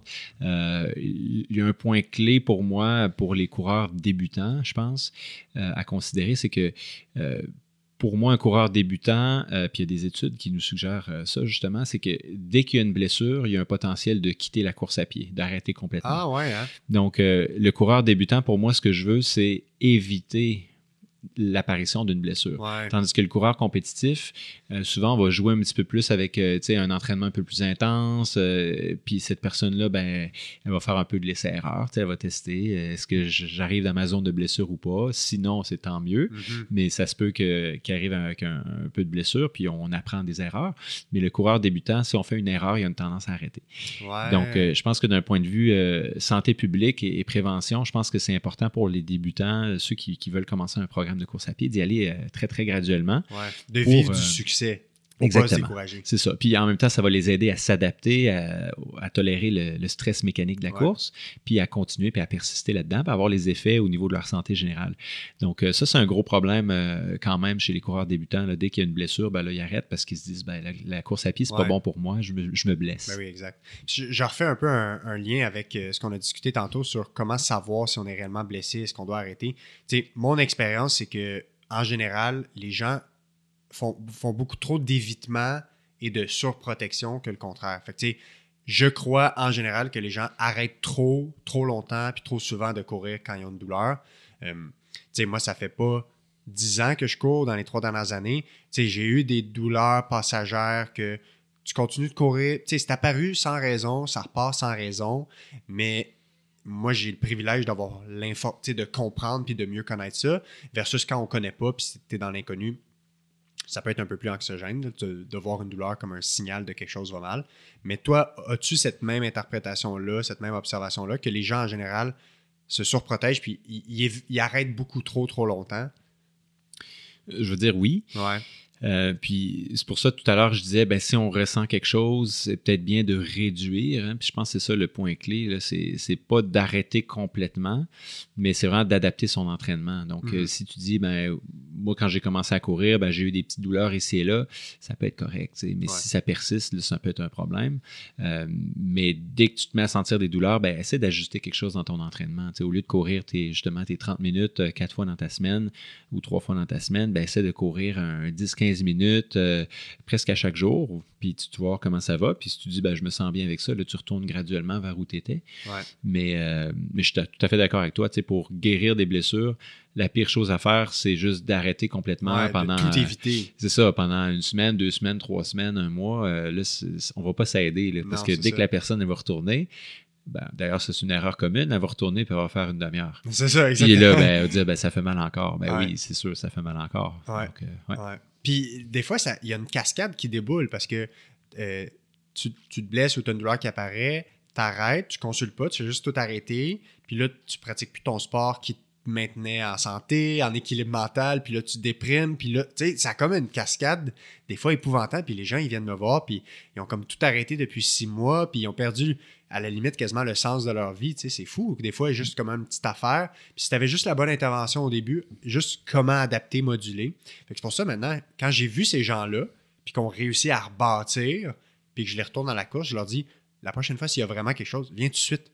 Ça, premièrement, ça va prendre comme trois fois moins de temps et de séances à se voir. Tu sais. Oui. ça va pas te décourager à retourner dans cette, euh, séquence d'événements. C'est ça, exact. Souvent, ces gens-là, on les voit une fois, Ouais, peut-être deux fois, mais c'est de bien les, bien les orienter dès le départ. Puis, euh, comme tu dis, ben, on n'aura pas besoin de les voir euh, de façon prolongée après. Puis, ils vont pouvoir continuer à faire leur, leur course, leur Ouais. activité qu'ils aiment. Puis, comme tu dis, il y a tellement de bénéfices d'un point de vue santé générale, psychologique et, et physique. Là, Ah Donc, euh, clairement. Euh, OK, je veux parler du, du sujet le plus important, la course à pied et l'arthrose. Euh, J'allais dire l'arthrose du genou parce que c'est comme tout le temps l'articulation qui revient. C'est aussi la- une des articulations, je crois, la plus étudiée en termes d'arthrose euh, parce que c'est la plus prévalente, si je ne me trompe pas. Euh, la première question, est-ce que la course à pied, ça use les articulations, comme on dit? Ça, c'est ta première question. Tu y vas euh, Ouais, direct. Euh, je vais répondre par euh, un mot. Non. Parfait. Est-ce que c'est. Est-ce qu'on on a à date de la, de la science très solide pour nous dire ça ou est-ce que cette science-là est fragile?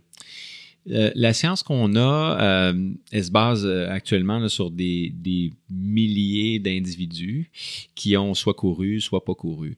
Donc, je donne un exemple, une étude qui a été publiée en 2017, qui est une revue de littérature qui combine un total de, c'était 17 études, si je me souviens bien, 125 000 individus.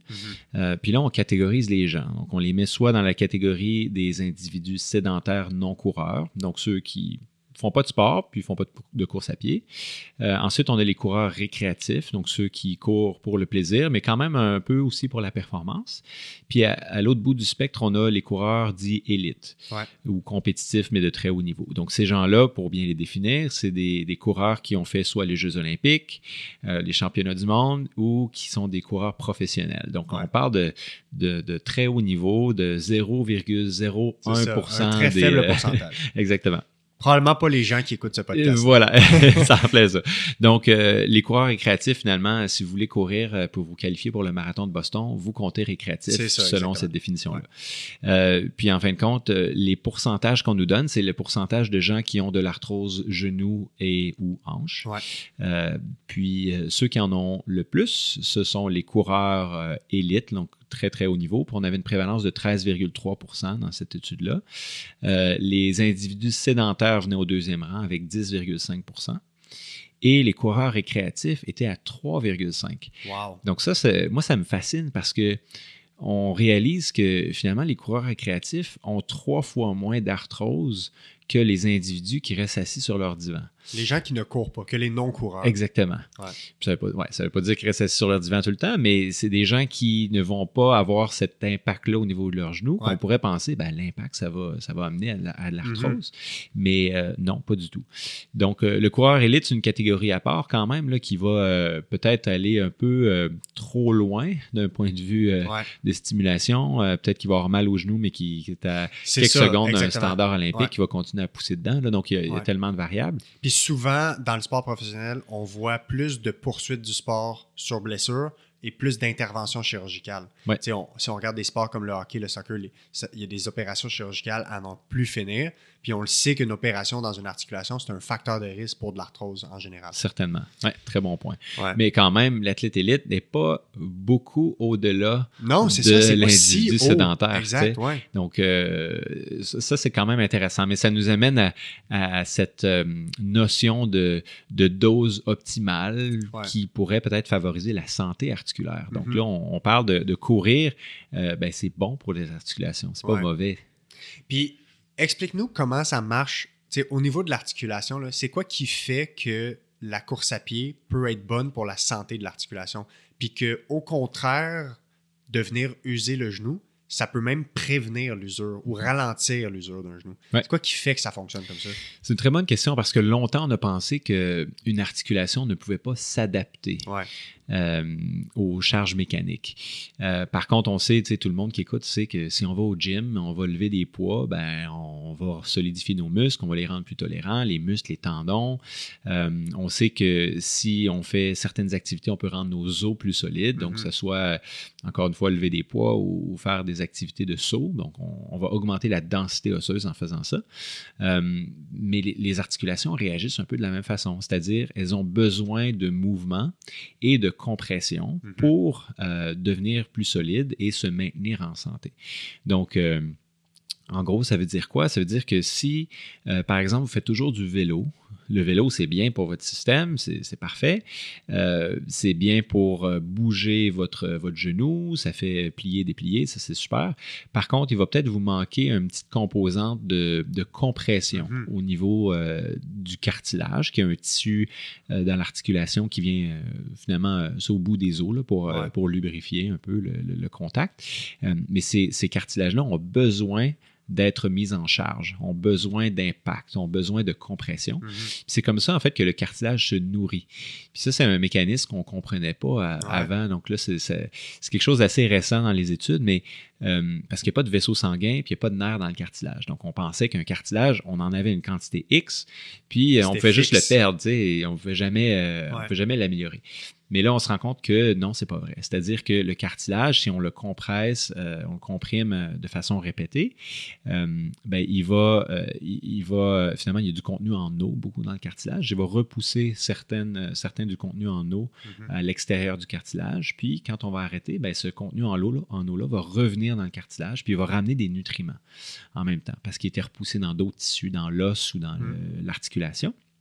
Et donc, c'est comme ça que le cartilage se nourrit.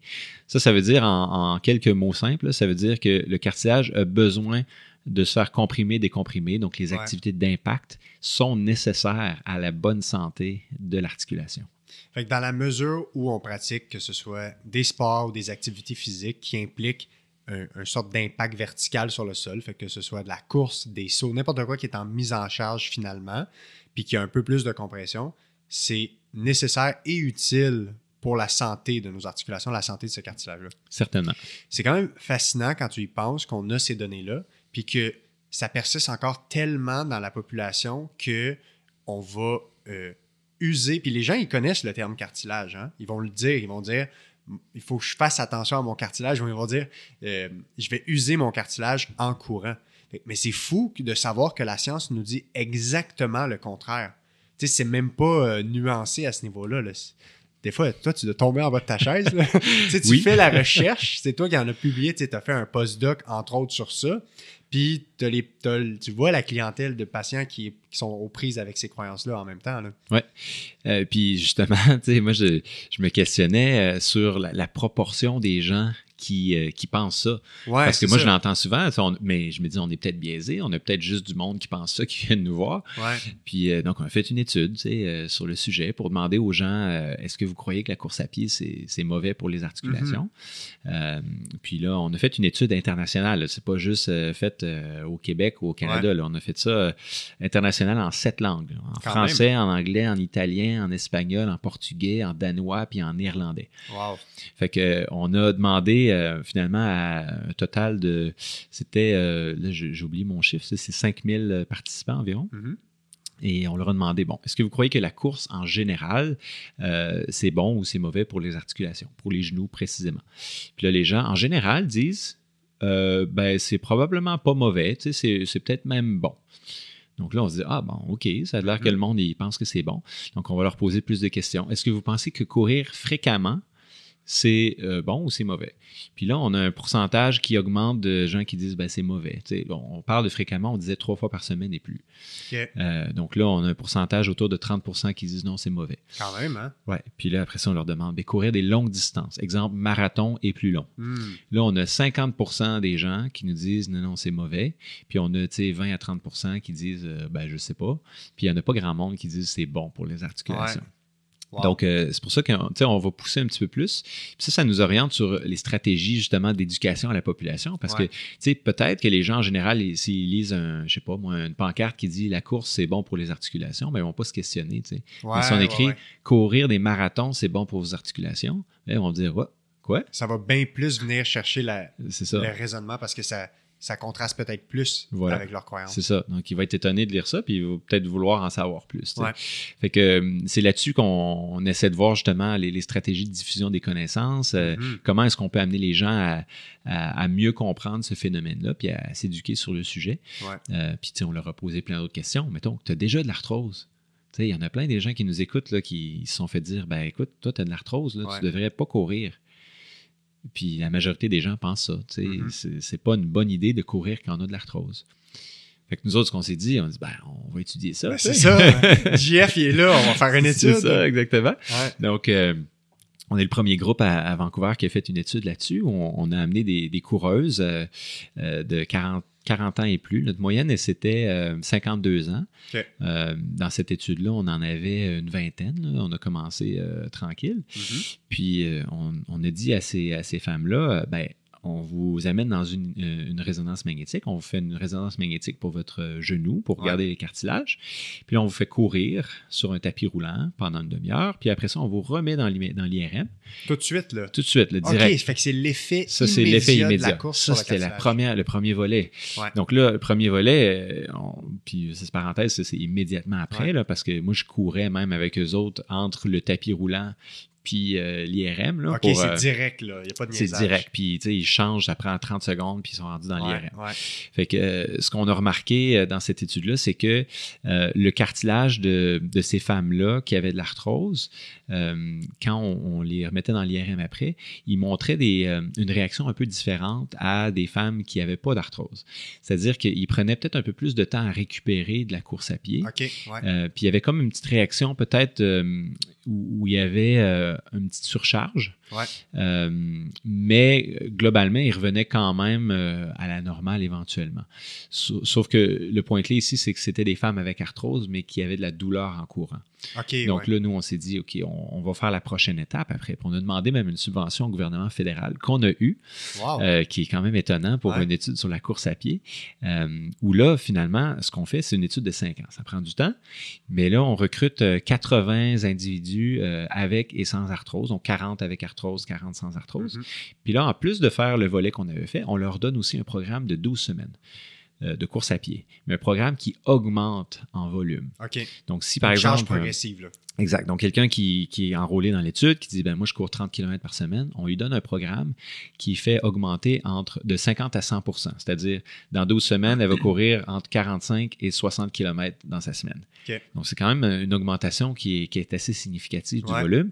Puis, on regarde comment le cartilage réagit à ça. Est-ce qu'on va avoir une, un effet euh, négatif quelconque? Puis là, ben, j'ai pas encore les résultats parce qu'on est encore en train de faire de l'étude. que tu reviennes dans C'est ça, exactement. Mais ce qu'on voit comme résultat préliminaire, il y a une étudiante de doctorat, euh, Michaela Kahn, qui fait son doctorat là-dessus actuellement. Euh, puis elle, ce qu'elle me dit, c'est que c'est quand même étonnant. Il y a plein de monde qui voit une amélioration de leurs symptômes. Donc, euh, moi, j'ai vraiment hâte de voir les résultats. D'ailleurs, j'ai un meeting là-dessus euh, dans, quelques jours, vendredi, pour. Euh, oui, parce que est-ce que vraiment ça vaut la peine d'arrêter de courir si on a un diagnostic mm-hmm. d'arthrose? D'emblée, moi, je veux dire non. Ouais, mais d'emblée, c'est mon, c'est l'opinion que j'ai aussi. C'est ça. Après, il faut, faut, personnaliser, il faut avoir un dosage adéquat, mais mais c'est pas vrai que de courir en présence d'arthrose, c'est mauvais. Ouais. Donc, faut... là, est-ce qu'ils vont toutes, eh, le groupe qui a de l'arthrose sont tous symptomatiques? Oui. Tout le monde est symptomatique. Parce que l'autre qui serait l'autre question qui, est curieuse, c'est euh, qui serait intéressante, c'est on s'entend l'arthrose. Euh, des gens qui ont de l'arthrose dans le genou sans aucune douleur, il y en a plein, là, surtout rendus à 40-50 ans. Fait que ce serait je serais curieux de savoir est-ce que ça réagit différemment, même la réaction du cartilage en tant que tel mhm. ou leur réponse à l'entraînement? Bref. Oui, mais tu vois, c'est que quand on veut recruter des gens avec et sans arthrose, on met des annonces. Puis là, il y a du monde qui nous répond. Mais là, il faut, savoir s'ils ont de l'arthrose ou pas. Ben oui, Donc, nous, on leur fait passer euh, une radiographie qu'on utilise pour déterminer ça. Puis il y en a des gens qui viennent nous voir qui ont pas mal puis que finalement la radio elle revient puis ils ont de l'arthrose. Mhm. Puis euh, ces gens-là, en fait, on a décidé récemment de, les utiliser dans l'étude pour, euh, pour au moins tester quelques trucs. Donc, ben peut-être pas autant que les autres parce qu'on est limité en budget, mais mm-hmm. Euh, J'espère qu'on va avoir de l'information intéressante là-dessus. C'est sûr que si tu me demandes l'intérêt de faire ça, tu sais, quelqu'un qui a de l'arthrose, est-ce que courir, c'est bon ou pas? Euh, moi, je pense qu'on peut, puis c'est une hypothèse tout à fait personnelle, je pense qu'on peut retarder la progression de mhm, l'arthrose mhm.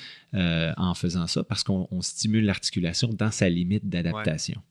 Donc, peut-être on s'en reparlera dans 5 ben ans ou dans 10 ans. Mais tu sais, quand j'ai reçu euh, Anthony Teoli, qui, qui, a fait son doc sur l'arthrose du genou, puis lui, il étudie, un peu plus les prothèses et tout ça, mais il s'est quand même beaucoup intéressé à la course à pied, l'arthrose et tout ça.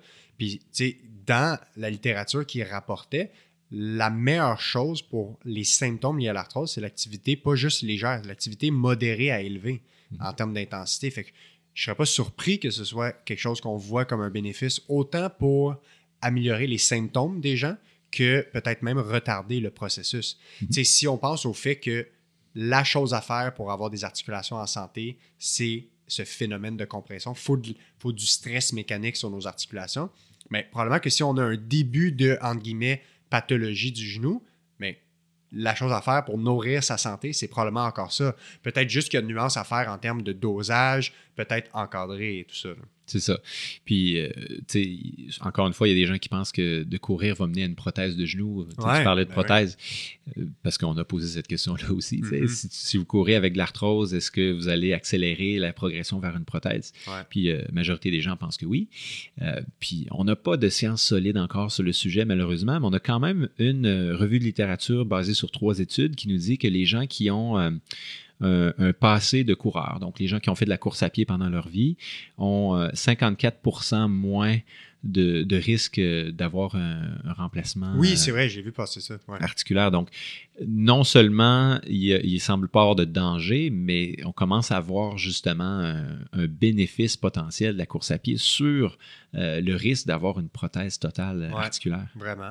C'est fascinant, vraiment. C'est des résultats très encourageants. Mais de un, c'est des bonnes nouvelles.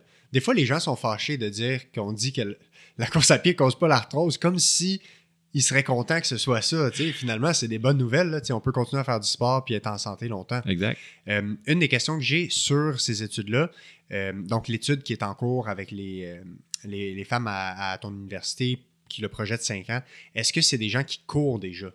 Oui. Ou est-ce qu'on. OK, fait que c'est déjà des gens qui courent. Certainement. Est-ce qu'on a des données à savoir si on introduit la course de façon nouvelle à quelqu'un qui a de l'arthrose au genou symptomatique? Est-ce qu'on sait le, comment ça réagit ou est-ce qu'on n'a pas vraiment d'études à ce niveau-là? On n'a pas encore ça, malheureusement. On a des. Euh, ben, je pense à une étude en particulier de, gens qui euh, ne couraient pas et qui commencent à courir, mais qui n'ont pas d'arthrose, des gens plus jeunes.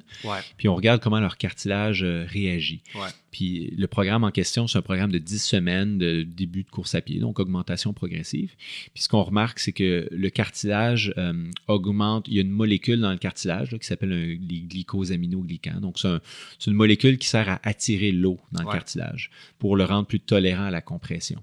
Et on remarque une augmentation de ces molécules-là euh, de façon significative après 10 semaines de début de course à pied. Donc, c'est la première, probablement. Ce qui est bénéfique. C'est ça. On veut l'eau dans le cartilage. Exactement. Donc, c'est probablement euh, la première étape de l'adaptation du cartilage, qui est un tissu très lent. C'est pas comme mm-hmm. un muscle que vous allez au gym, puis là, vos muscles, ils grossissent assez vite. Le mm. cartilage, c'est lent. Donc, euh, c'est déjà un bon signe, mais ça, ça, nous renseigne sur les processus d'adaptation du cartilage. Malheureusement, on n'a pas rien sur la course à pied qui débuter la course à pied chez les gens qui ont de l'arthrose, mais on a par contre des programmes d'exercice qui incluent de l'impact chez des gens qui ont de l'arthrose symptomatique, où on a aussi des adaptations positives. C'est pas de la course à pied, mais c'est quand même des, des programmes d'exercice qui incluent des sauts et euh, on a une réaction positive du cartilage euh, après euh, plusieurs semaines de, cet entraînement-là et non pas une réaction négative. Puis une des nuances qui est importante, c'est que le, la façon dont la structure et le, tissu réagissent, c'est une chose, mais même si au final, on voyait que des fois, avec la course, il y a des groupes que le tissu ne change pas, puis qui restent avec la même, euh, la même structure au, niveau de l'imagerie, mais si les symptômes s'améliorent, c'est mhm. parfait, parce qu'il y a plein de gens qui ont de l'arthrose sans aucune douleur, il y a des gens qui ont des douleurs sans aucune arthrose, fait que il n'y a pas de corrélation parfaite entre ces phénomènes-là, puis quand quelqu'un a de l'arthrose au genou puis qu'il a de la douleur, le but visé, c'est pas nécessairement de régler la structure et l'arthrose, c'est d'amener cette personne-là à ne plus avoir de douleur et faire les choses qu'elle aime. Fait que si on est capable de voir que les gens, on est capable de les ramener à faire leur sport, leurs activités, mais indépendamment si la structure change, c'est des bonnes nouvelles. Après ça, c'est vraiment cool de voir dans les études, est-ce que même la santé osseuse en tant que telle peut s'améliorer. Ça, c'est comme un bonus qu'on a qui est vraiment cool en plus. Oui, je suis tout à fait d'accord avec toi. Mais je pense que l'avantage aussi de dire on a un effet potentiel de, prévention ou de ralentissement d'une de, progression d'arthrose, ben, c'est un enjeu de santé publique euh, énorme. Donc là, on, peut justifier des, stratégies de, prévention, eh euh, des, des, trucs euh, simples comme des crédits d'impôt tu t'inscris à une course. Tu fais ta course. Vraiment. Tu pourrais avoir un crédit d'impôt pour ça. Il faut que tu fasses la course. tu, que tu fournisses ta photo de, de finisher de la course, je sais pas, mais il y a des stratégies potentiellement pour euh, aider à motiver les gens euh, à mm-hmm. ce niveau-là parce que on a des effets bénéfiques assez, assez intéressants. Ouais, ben, on le voit, mettons, tu veux retarder le, le, vieillissement de ton cerveau, mais il y a plein de choses que tu peux faire, comme l'activité physique, mais le sommeil, c'est un immense enjeu. Euh, probablement aussi tout ce qui est comme rester actif cognitivement. on le sait dans, la littérature sur les démences, mais si on a le. C'est cool de dire euh, dors bien toute ta vie pour prévenir ton risque de, cerveau qui dégénère euh, ou de, perte de mémoire, mais c'est encore très cool de dire cours toute ta vie puis maintiens tes articulations en santé. C'est un beau message. Absolument. J'avais un point tantôt, mais ça m'est sorti de la tête. C'est pas la fin du monde parce qu'on a vraiment parlé de trucs cool, puis on a ouvert des parenthèses dans des parenthèses. Euh, je regarde le temps, puis il nous reste peut-être une 5 à 10 minutes. Je voudrais peut-être t'entendre euh, sur deux derniers points. Euh, d'abord, les chaussures. il y a plein de choses, on pourrait parler une heure juste de chaussures, mais grosso modo, y a-t-il des nouveautés dans les deux, trois dernières années sur ce qu'on a appris dans le rôle des chaussures dans plus soit prévention ou traitement des blessures en course à pied? si oui, ça représente quelle proportion de, ce qui nous intéresse? Euh, ta question, c'est qu'est-ce qu'il y a de nouveau? Là? Euh, je veux dire, malheureusement, il n'y a pas grand-chose de nouveau qui, nous amène à, changer nos conclusions. C'est-à-dire, la chaussure euh, classique qu'on retrouve en boutique avec euh, beaucoup d'absorption, des technologies, etc. Elle prévient pas plus les blessures qu'elle prévenait les blessures dans le passé. ça, c'est réglé. ça, c'est réglé. Ça, ça change absolument rien. Donc, prenez pas la chaussure la plus chère à cause que vous pensez qu'elle va prévenir les blessures. Euh, ensuite de ça, les avancées récemment, c'est un petit peu plus sur le volet performance. Ouais, c'est ça, avec les plaques de carbone et tout ça. C'est ça, exactement. Ça marche-tu pour vrai? Mettons une minute là-dessus. Là. une minute là-dessus. Ouais. Euh, il y a tellement de variables confondantes là-dedans. Moi, je, personnellement, je ne suis pas convaincu encore que, que ça fonctionne. Euh, puis après, c'est que si, si, les gens qui nous écoutent, votre objectif, c'est d'améliorer vos performances en course à pied, il y a bien d'autres choses que vous pouvez faire avant de dépenser 350$ pour une paire de chaussures. Euh, donc, si vous êtes à un niveau euh, très élite, puis que pour vous, ça va vous aider, puis vous avez tout fait le reste, vous le faites euh, super bien. Tout est déjà parfait. Ben, c'est ça. OK, pourquoi pas. Mais l'avantage de cette chaussure-là, euh, on ne le comprend pas bien d'abord. c'est une chaussure qui est légère, puis on sait que le poids de la chaussure est le facteur déterminant pour la performance. Exact. L'économie de course. Exactement. Donc, ça, c'est pertinent d'avoir une chaussure la plus légère possible. La majorité des gens sont adaptés à des chaussures un petit peu plus absorbantes. Donc, l'avantage, encore une fois, de cette chaussure-là, c'est qu'elle est aussi absorbante c'est ça, il y a beaucoup de coussins. Exactement, tout en étant légère. Donc, ça permet de faire une transition plus rapide vers une chaussure de performance. Euh, puis, ça pourrait aider justement à s'améliorer de façon un petit peu plus sécuritaire pour les gens qui sont adaptés à ça. Mhm. Par contre, si on compare euh, à quel point la chaussure euh, de plaque carbone nous fait améliorer notre économie de course et notre performance versus une chaussure bien flat, là, minimaliste, un racing flat qu'on appelle, on a fait une étude là-dessus justement parce qu'on se posait la question. Euh, puis on a comparé, c'est n'est pas des coureurs euh, élites qu'on a pris, on a pris des, des, hommes qui couraient entre 20 et 25 km, 20 et 25 minutes aux 5 km. Ouais, OK, donc euh, des gens qui, qui courent c'est entre quand 4 même... et 5 minutes du kilo pour un 5 km. Pour un 5 km. Fait que c'est pas de la haute performance, mais c'est pas les gens les plus lents non plus. C'est ça. C'est en fait le public cible de à qui on essaie de vendre ces chaussures-là. Donc c'est pour ça que ben c'est pour ça qu'on a pris cette population-là. Puis on leur on les a testés ces gens-là avec leur propre chaussures, mhm. voir euh, combien d'oxygène ils prenaient, puis quelle vitesse ils couraient un 3 km sur tapis. Puis après ça, on leur a fait essayer avec la chaussure à plaque carbone de Nike, la première génération, la Vaporfly. Puis on leur a donné la chaussure la plus légère qu'on pouvait trouver, mais en la chaussure mince, donc la euh, chaussure minimaliste, qui est une Soconi endorphine avant la, la Soconi endorphine carbone. Mhm. Euh, puis ce qu'on a fait, que personne d'autre a fait dans les autres études, on a peinturé les chaussures ah, en noir. OK, on a pris un spray, puis là, on a peinturé ça pour essayer d'éliminer le, le, volet psychologique. Puis ça, j'y reviendrai après. Mais euh, ce qu'on a remarqué, c'est que les deux chaussures amélioraient autant l'économie d'oxygène, euh, la Vaporfly versus la, chaussure plus minimaliste. Euh, mais les gens qui portaient la Vaporfly couraient, étaient capables de courir quelques secondes plus rapide sur un 3 km que ceux avec que quand ils couraient avec la chaussure minimaliste. Mais ils étaient aussi plus confortables avec la, chaussure Vaporfly parce que ça, ça entrait dans leurs habitudes, ça fit avec ce qu'ils courent normalement. Le confort étant un facteur important. Exact. Donc, le confort est super important pour la performance. Ouais. Et dans des cas comme ça, ben là, ça devient pertinent. Mais quelqu'un qui dit, moi, moi, je suis adapté à des chaussures plus minces, plus minimalistes, ben, je ne suis pas si certain qu'il va bénéficier d'une Vaporfly, d'une chaussure plaque carbone. Ouais. Euh, donc, ça, c'est tu sais, c'est l'état de la littérature actuellement, ressemble à là, ça ressemble à ça. Euh, le volet psychologique, malheureusement, n'est jamais considéré. Puis, c'est vers là que je m'en vais. Là, sais. Tu sais, si toi, tu fais une étude, tu participes à une étude, Ouais. puis on te dit, essaye cette chaussure-là. C'est la chaussure que Eliud Kipchoge a portée pour courir juste en haut de deux heures sur, euh, sur un marathon, Ouais. ou juste en bas, dépendant si vous acceptez que c'est un record Ouais, ou pas. ça. Euh, ben c'est sûr que l'aspect psychologique de la chose va probablement, c'est mon hypothèse, aider ta, ta performance. Mm-hmm. Si on sait que sourire quand on court nous rend plus économique, Ah ouais, hein? Ouais. Ont étudié ça. oui, il y a une étude. Wow. C'est quand tu là, souris, aller c'est ça. vite. Puis Eliud Kipchoge, d'ailleurs, sourit toujours quand il court. ah ouais. Donc, euh, ouais, sourire te, te fait consommer moins d'oxygène que si tu fronces les sourcils. Ça, c'était le devis de l'étude. OK? Ben voyons donc. Donc, si sourire te rend plus économique, moi, je pense que de courir avec la même chaussure qu'Eliud Kipchoge peut aussi te rendre un peu plus économique. Ouais. Fait que, tu sais, il y a tellement de facteurs qui, malheureusement, ne sont pas considérés, qui devraient être considérés dans, dans ces études-là. Ben oui. Kip, Kipchoge, pour ceux qui ne connaissent pas, est le, le record du monde au marathon. C'est ça. Euh, wow, fascinant. Puis, mettons rapidement, maintenant, si quelqu'un, tu vois quelqu'un en clinique puis il dit Hey euh, Jeff, faut que je change mes chaussures de course. C'est quoi tes recommandations pour des chaussures de course? Ça ressemble à quoi les conseils clés que tu donnes maintenant? Conseil clé pour éviter les blessures. euh, par exemple, la personne, elle me demande ça, puis euh, elle n'est pas blessée. Ouais. Elle est adaptée à sa chaussure actuelle. Elle ne veut pas améliorer ses performances. Je veux dire, ben, va chercher quelque chose de pareil. Ouais, similaire. Plus- C'est ça, le plus similaire possible. Euh, donc, ça, c'est un point clé. hein. Si vous allez bien, vous n'êtes pas blessé, vous ne voulez pas performer mieux, euh, changez pas vos chaussures. Mhm. Parce que si vous voulez changer, là, c'est potentiellement un ça. facteur de risque de blessure. Ouais. Euh, c'est sûr que la personne qui me dit, moi, je veux améliorer mes performances, ben, je vais essayer d'y aller vers une chaussure qui est plus légère, parce Mhm. que c'est le point clé pour la performance. Clairement. Si elle me dit, moi, je, veux- je veux performer, mais là, maintenant, direct, ben, OK, tu peux peut-être essayer les plaques carbone.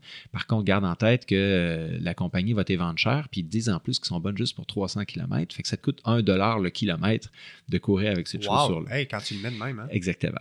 Fait que là, tu payes déjà 150$ piastres ton marathon, puis là, tu te rajoutes euh, 42$, piastres, ben, une pièce de kilomètre. tu sais, ça augmente Ouais, ton prix ouais. quand même pas mal. L'empreinte carbone aussi, moi, je, Ouais, je suis vrai, sensible hein. à ça. Puis, tu sais, s'il faut que tu, tu, tu tires ta, ta chaussure au dépotoir à- après 300 km, moi, je trouve Ouais. ça un peu triste. Euh, Hey, excuse, parenthèse. Oui. C'est-tu un mythe qu'une chaussure a un nombre de kilomètres dessus avant de qu'elle soit plus bonne? oui, c'est une bonne stratégie de vente. Ok, parfait, Ouais. c'est bon. On a réglé ça aussi. Ben, j'ai cherché, parce qu'il y a quelqu'un qui m'a demandé, qui, m'a, qui a semé le doute. Je suis allé fouiller dans la littérature pour voir. J'ai rien trouvé, là. Fait que. Ouais, ok, Mais justement, si tu n'as rien trouvé, c'est parce que c'est ça. il y a- Une il y a chaussure, rien. une chaussure peut être utilisée tant que c'est sécuritaire pour protéger nos pieds et qu'on Oui. est confortable. C'est ça. Puis tant qu'elle n'est pas euh, toute déformée puis Ouais, euh, percée. Ouais. Euh, moi, je fais plus de 1000 km avec toutes mes chaussures, même si la compagnie va te dire change-les à chaque 600 à 800 km, mais c'est basé sur rien. Parfait.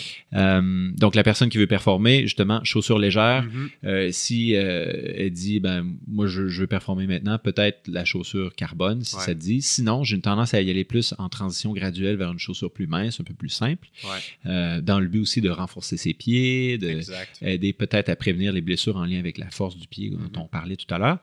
Euh, puis, euh, puis c'est ça. Puis si la personne a une blessure, ben là, le, le changement de chaussure va, va dépendre de la blessure, elle est où? Est-ce que c'est une blessure qui est récente? Est-ce que c'est une blessure qui, Ouais. qui date de quelques mois, quelques années?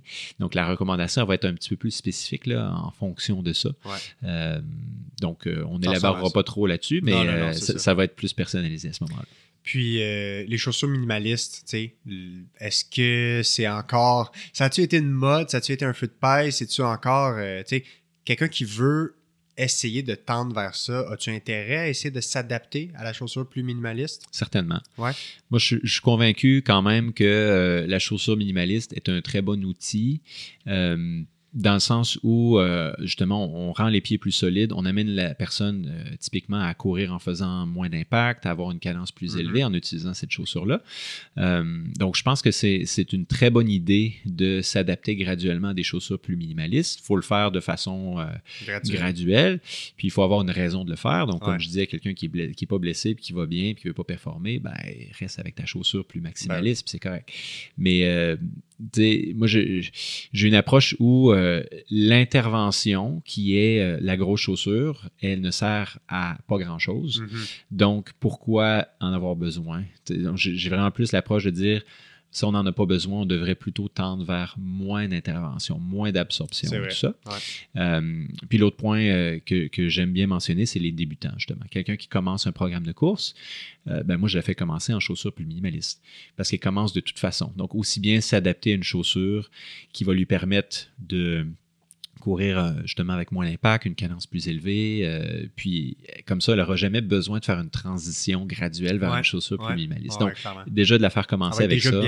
Voilà, moi je trouve que c'est un atout euh, pour les, coureurs débutants d'y aller avec une chaussure plus minimaliste. Oui, excellent. Moi j'ai commencé, quand j'ai commencé la trail, ça fait juste 2-3 ans. je me suis acheté une paire de chaussures minimalistes, 80%, fait que c'était des Merrell, trail, trail Glove. Puis honnêtement, ça a pris un bout à être bien adapté, mais le processus était vraiment le fun. Puis maintenant que je suis pleinement adapté à ça, l'été, j'ai fait cette année le, 30 km ben, de la clinique du coureur. Puis euh, en chaussures minimalistes, dans, dans la forêt boréale québécoise, là, avec les racines, la boîte et tout ça. Puis c'est comme des pantoufles. C'est mhm. super confortable. C'est ça. Puis si on te euh, demandait de porter des chaussures euh, bien maximalistes, très épaisses, là, euh, tu serais probablement pas très confortable à faire une course comme ça. Puis moi, l'aspect d'être proche du sol, surtout en trail, je, vois, je le vois personnellement comme un avantage mhm. du fait de mieux sentir le sol ne serait-ce que c'est quand même un sport qui est un peu plus à risque que la course euh, sur route en termes d'entorse de, de cheville et compagnie. Il y a plus de, plus de terrain instable. Fait que, ouais, j'ai vraiment vu ça comme un atout à ce niveau-là. Oui, certainement. Mais comme tu dis, le point important, c'est qu'il faut s'y adapter, il faut y aller graduellement. Ça, euh, mais tu sais, si vous commencez la course à pied, il faut vous adapter à, n'importe quoi. Là. Exact. Donc, aussi bien s'adapter à quelque chose qui a potentiellement plus de bénéfices. Donc, euh, essayez-les, essayez les chaussures plus minimalistes graduellement, puis euh, ça, va bien aller. Good. en conclusion, J'aimerais ça t'entendre sur peut-être un ou deux messages clés que tu aimerais euh, mentionner aux professionnels de la santé qui ont des fois devant eux des gens avec soit des blessures en lien avec la course ou de l'arthrose, puis c'est quoi des messages qu'ils pourraient dire. c'est quoi ton message aux professionnels de la santé en général par rapport à ce qu'on a discuté aujourd'hui? Euh, c'est une bonne question. Euh, les messages clés, c'est sûr, celui par rapport à la course et arthrose, euh, pour moi, est, crucial. C'est-à-dire, ne dites pas à quelqu'un qui a de l'arthrose qu'il devrait arrêter de courir. ça, c'est un mauvais conseil. Ne faites pas ça. L'objectif, c'est de, trouver une façon de maintenir la course à pied chez cette personne-là. Mm-hmm. ajuster son entraînement, éduquez-la, éduquez-vous aussi, parce que, en fait, ça, c'est un un autre point d'une étude qu'on a, faite, euh, les recommandations des professionnels non coureurs sont différentes des recommandations ah, des professionnels coureurs. Donc, euh, si vous n'êtes pas coureur, ben, éduquez-vous. La course à pied, c'est bon pour vos articulations. Donc, euh, ça, ce serait un message clé. Un message clé. L'autre message clé par rapport aux blessures en général, dont on parlait d'entrée de jeu, oui, je suis d'accord, on n'est pas capable d'identifier dans la littérature des, points pour dire assurément ça, c'est un, lien clair avec les mm-hmm. blessures. Par contre, euh, les changements dans l'entraînement, c'est vraiment le point clé qu'il faudrait euh, évaluer chez, vos patients qui viennent avec une blessure de course. Mm-hmm. Essayez de voir qu'est-ce qui a changé, soit dans la quantité de charge, soit dans la capacité de la personne. C'est souvent l'aspect qu'on oublie la capacité. Donc, euh, allez voir plus loin que juste les charges d'entraînement. Euh, comment va le sommeil, comment va euh, le stress, l'anxiété, etc. Parce que ces facteurs-là, je pense qu'on les sous-estime grandement, puis ça interagit clairement avec les charges d'entraînement. Donc, ne pas oublier le, big picture, comme on dit. L'élément qu'on néglige des fois quand on parle de blessures en général. C'est ça, exact. Puis, ce serait quoi les derniers messages que tu pourrais transmettre à des patients des gens coureurs qui ont vécu avec un historique de blessure, qui seraient à un point où sont rendus découragés de pouvoir pratiquer leur course à pied sans blessure. Mm-hmm. Tu as un message d'espoir pour eux. Ce serait quoi, ce serait quoi ton message clé pour les gens qui disent, tu sais quoi, moi, là, j'ai toujours été blessé, j'arrive pas à retourner à la course? Ouais. Euh, dans ces cas-là, c'est sûr, tu sais, retourner à la base. Souvent, les gens vont dire euh, je me blesse toujours, mais c'est parce qu'à chaque fois qu'ils retournent, ben, ils essaient de courir 20 minutes, 30 Mhm, minutes. mhm. Puis ne considérez surtout pas que de courir 5 minutes, c'est ne rien faire. Ouais, ça c'est Donc, vrai. euh, moi, mon point clé, c'est vraiment de stimuler votre corps souvent, mais moins à chaque fois. C'est-à-dire, tu sais, vous courez 5 minutes, là, ça, ça vous paraît rien parce que cardiovasculairement, c'est facile pour vous. Mais dans 5 minutes, vous avez 400 à 450 répétitions d'impact par jambe. Mhm. Ça, c'est significatif. là. Puis c'est ce que j'explique à mes patients. Je dis, écoute, si je t'avais dit aujourd'hui, on, on va commencer un exercice, on commence tranquille, fais-moi 400 répétitions, qu'est-ce que tu vas me dire? Puis là, ils réalisent, ouais, c'est ça, tu sais, ça n'a Ouais. aucun bon sens. Ben, c'est exactement ça. C'est juste 5 minutes de course. Vrai. Donc, 5 minutes de course, ça compte. Donc, euh, vas-y très, très graduellement, repars de la base, puis monte vraiment lentement, puis tu, tu vas être capable de progresser en course à pied. Ouais. Euh, ça, c'est vraiment un point clé. L'autre point clé, euh, j'essaie d'inspirer des fois les, les athlètes euh, qui sont de pas très, qui sont, j'allais dire de pas très haut niveau, les athlètes plus récréatifs, je Ouais. devrais dire. Euh, en leur parlant des athlètes euh, de haut niveau. Qu'est-ce qu'ils font? Souvent, on, on dit ça. Le joueur de hockey veut savoir qu'est-ce que le joueur de la LNH fait. C'est Sidney Crosby. En fait, Exactement. maintenant, c'est Connor McDavid. Exactement. ouais. Puis à un moment donné, ça va être Connor Bedard. Ouais, c'est vrai. Euh, mais bref, je dis à ces gens-là, moi, dans ma carrière, les, les athlètes de- en course à pied que j'ai vus qui avaient le plus de succès, pour moi, du succès, c'est pas nécessairement gagner toutes les courses, Mhm. c'est être capable de faire euh, tous leurs entraînements, de performer au niveau qui- qu'ils veulent, qu'ils espèrent performer. C'est ceux qui sont capables d'ajuster leur entraînement en Ouais. fonction de comment ils se sentent. Mhm. Donc, c'est pas parce que ton programme dit aujourd'hui, fais euh, une heure de course que tu dois faire une heure de course. Mhm. C'est pas parce qu'aujourd'hui ça dit cours à 5 minutes le kilomètre que tu devrais courir à 5 minutes le kilomètre. Donc, Ouais. ajuste en fonction de comment tu te sens. Puis je pense que ça, c'est un, un point clé que les gens ont tendance à oublier. Ouais. Euh, puis inquiétez-vous pas, là, le reste du programme, on, on va le modifier ou votre coach va le modifier ou vous allez pouvoir le modifier puis vous allez atteindre votre objectif pareil. Clairement. Très bon message clé. Euh, c'est quoi tes objectifs de course personnelle pour l'année, toi? Oh, Fais-tu des euh, courses cette année? Oui, j'ai un 50 kilos euh, en trail là, euh, en début mai, C'est euh, mi-mai. mi-mai. Ouais. Dans l'ouest? Oui, dans l'ouest. Euh, nous autres, on a, on a très peu de racines chez nous. C'est de la roche. Ouais, c'est ça. hein? C'est sec, euh, c'est du gros roc pointu. Là. Ouais. Fait que même en chaussures minimalistes, ça se fait bien. La Ouais, parenthèse. ok. Ouais, c'est ça. Donc, je fais un- une course, c'est un one-way. C'est juste un aller simple, euh, 52 km. Fait que ça, j'ai hâte de faire ça. Ouais. Euh, puis je pense peut-être faire euh, une autre un peu plus longue à l'automne. On va voir comment l'entraînement va. Là. Je pensais peut-être faire un 80, mais euh, ça reste à voir. Vas-tu être euh, à la course de la clinique du coureur en juin? Non? Je ne sais pas encore. C'est pas encore. Je l'ai fait l'année passée. Ouais, Ouais, mais c'est ça, t'as fait le 50. j'ai fait le pas croisés. 50. Ça a, été, ça a été tough. Ouais, apparemment. Ouais. J'ai entendu beaucoup de choses de ce 50-là. Mais moi, je refais le 30 de la clinique du coureur. Ok. Fait que ça, c'est le début de saison. Puis, euh, objectif fin de saison, Aricana 65. Fait que je t'en donnerai des nouvelles. Oui, j'ai bien hâte d'entendre ça. Écoute, Jeff, merci énormément. C'était vraiment cool. Euh, belle mise à jour de- des, des connaissances sur la course à pied. Je pense que c'est très complémentaire à l'épisode 1 euh, avec Blaise. Puis, euh, vous êtes les deux euh, de- d'excellents vulgarisateurs. Euh, si les gens veulent en sa- en savoir plus, le site de la clinique du coureur est une bible d'informations. Euh, Veux-tu juste donner peut-être les informations générales? Il, y a, quelques plateformes de réseaux sociaux aussi. Fait que où est-ce qu'on peut trouver ces, ces informations-là? Ben, la clinique du coureur, comme tu dis, Alexis, on est un peu partout. Là. On a Ouais. le site web qui contient euh, plein de ressources euh, pour les coureurs, pour les professionnels de la santé. Euh, on est sur les médias sociaux, évidemment. On, Mhm. on a, on a différentes branches, hein, la clinique du coureur. Donc, ouais, c'est ça. si vous voyez la clinique du coureur, on, a, on a des branches Europe aussi. Donc, s'il y en a qui nous écoutent d'Europe, ben, vous pouvez avoir du contenu Ouais. plus local. Mais sinon, si vous êtes au Québec, je vous suggère de suivre ceux qui disent pas Europe francophone. Ouais, c'est ça, exact. Donc, autant sur Facebook que sur Instagram. Euh, puis, s'il y en a qui, qui nous écoutent, qui sont plus des, ben, justement des coureurs, euh, qui veulent en savoir plus sur l'entraînement et compagnie, on a maintenant aussi le coaching du coureur Ouais. qui, euh, qui offre beaucoup de ressources, des webinaires, des ressources éducatives, des clubs de course, etc. pour, Très cool. pour aider les gens à s'entraîner. Puis est-ce que toi, personnellement, comme chercheur, t'es-tu un peu sur Twitter, sur Instagram, je sais pas trop, si les gens veulent être, aller plus geek dans la recherche que tu fais? Là? Euh, oui, oui, je suis, euh, je suis euh, de moins en moins actif sur Twitter, Ouais. mais euh, écoute, je suis encore là puis je poste encore des choses. Ouais. Je suis sur Instagram aussi, sur Facebook, mais je suis pas le plus actif sur les médias sociaux. Par C'est contre, vraiment difficile, là, c'est un monde. en c'est ça. Puis moi, je le fais de façon professionnelle seulement. Là, Ouais, vous ne verrez pas des photos de ma famille. non, non, c'est tout ce qui a trait à la course. la c'est ça, exactement. Cool. Euh, Jeff, merci encore une fois. Puis euh, j'espère que tu as apprécié euh, l'expérience de ton troisième podcast aujourd'hui. Puis au plaisir de se reparler dans le futur. Ben, bon retour plaisir. aussi dans l'Ouest. C'est quand que tu repars? Je repars dans deux jours. Bon, ouais. fait que bon retour dans l'Ouest. Ouais, Salut ben, Jeff. Merci beaucoup, Alexis. C'était super le fun. Yes, salut. plaisir.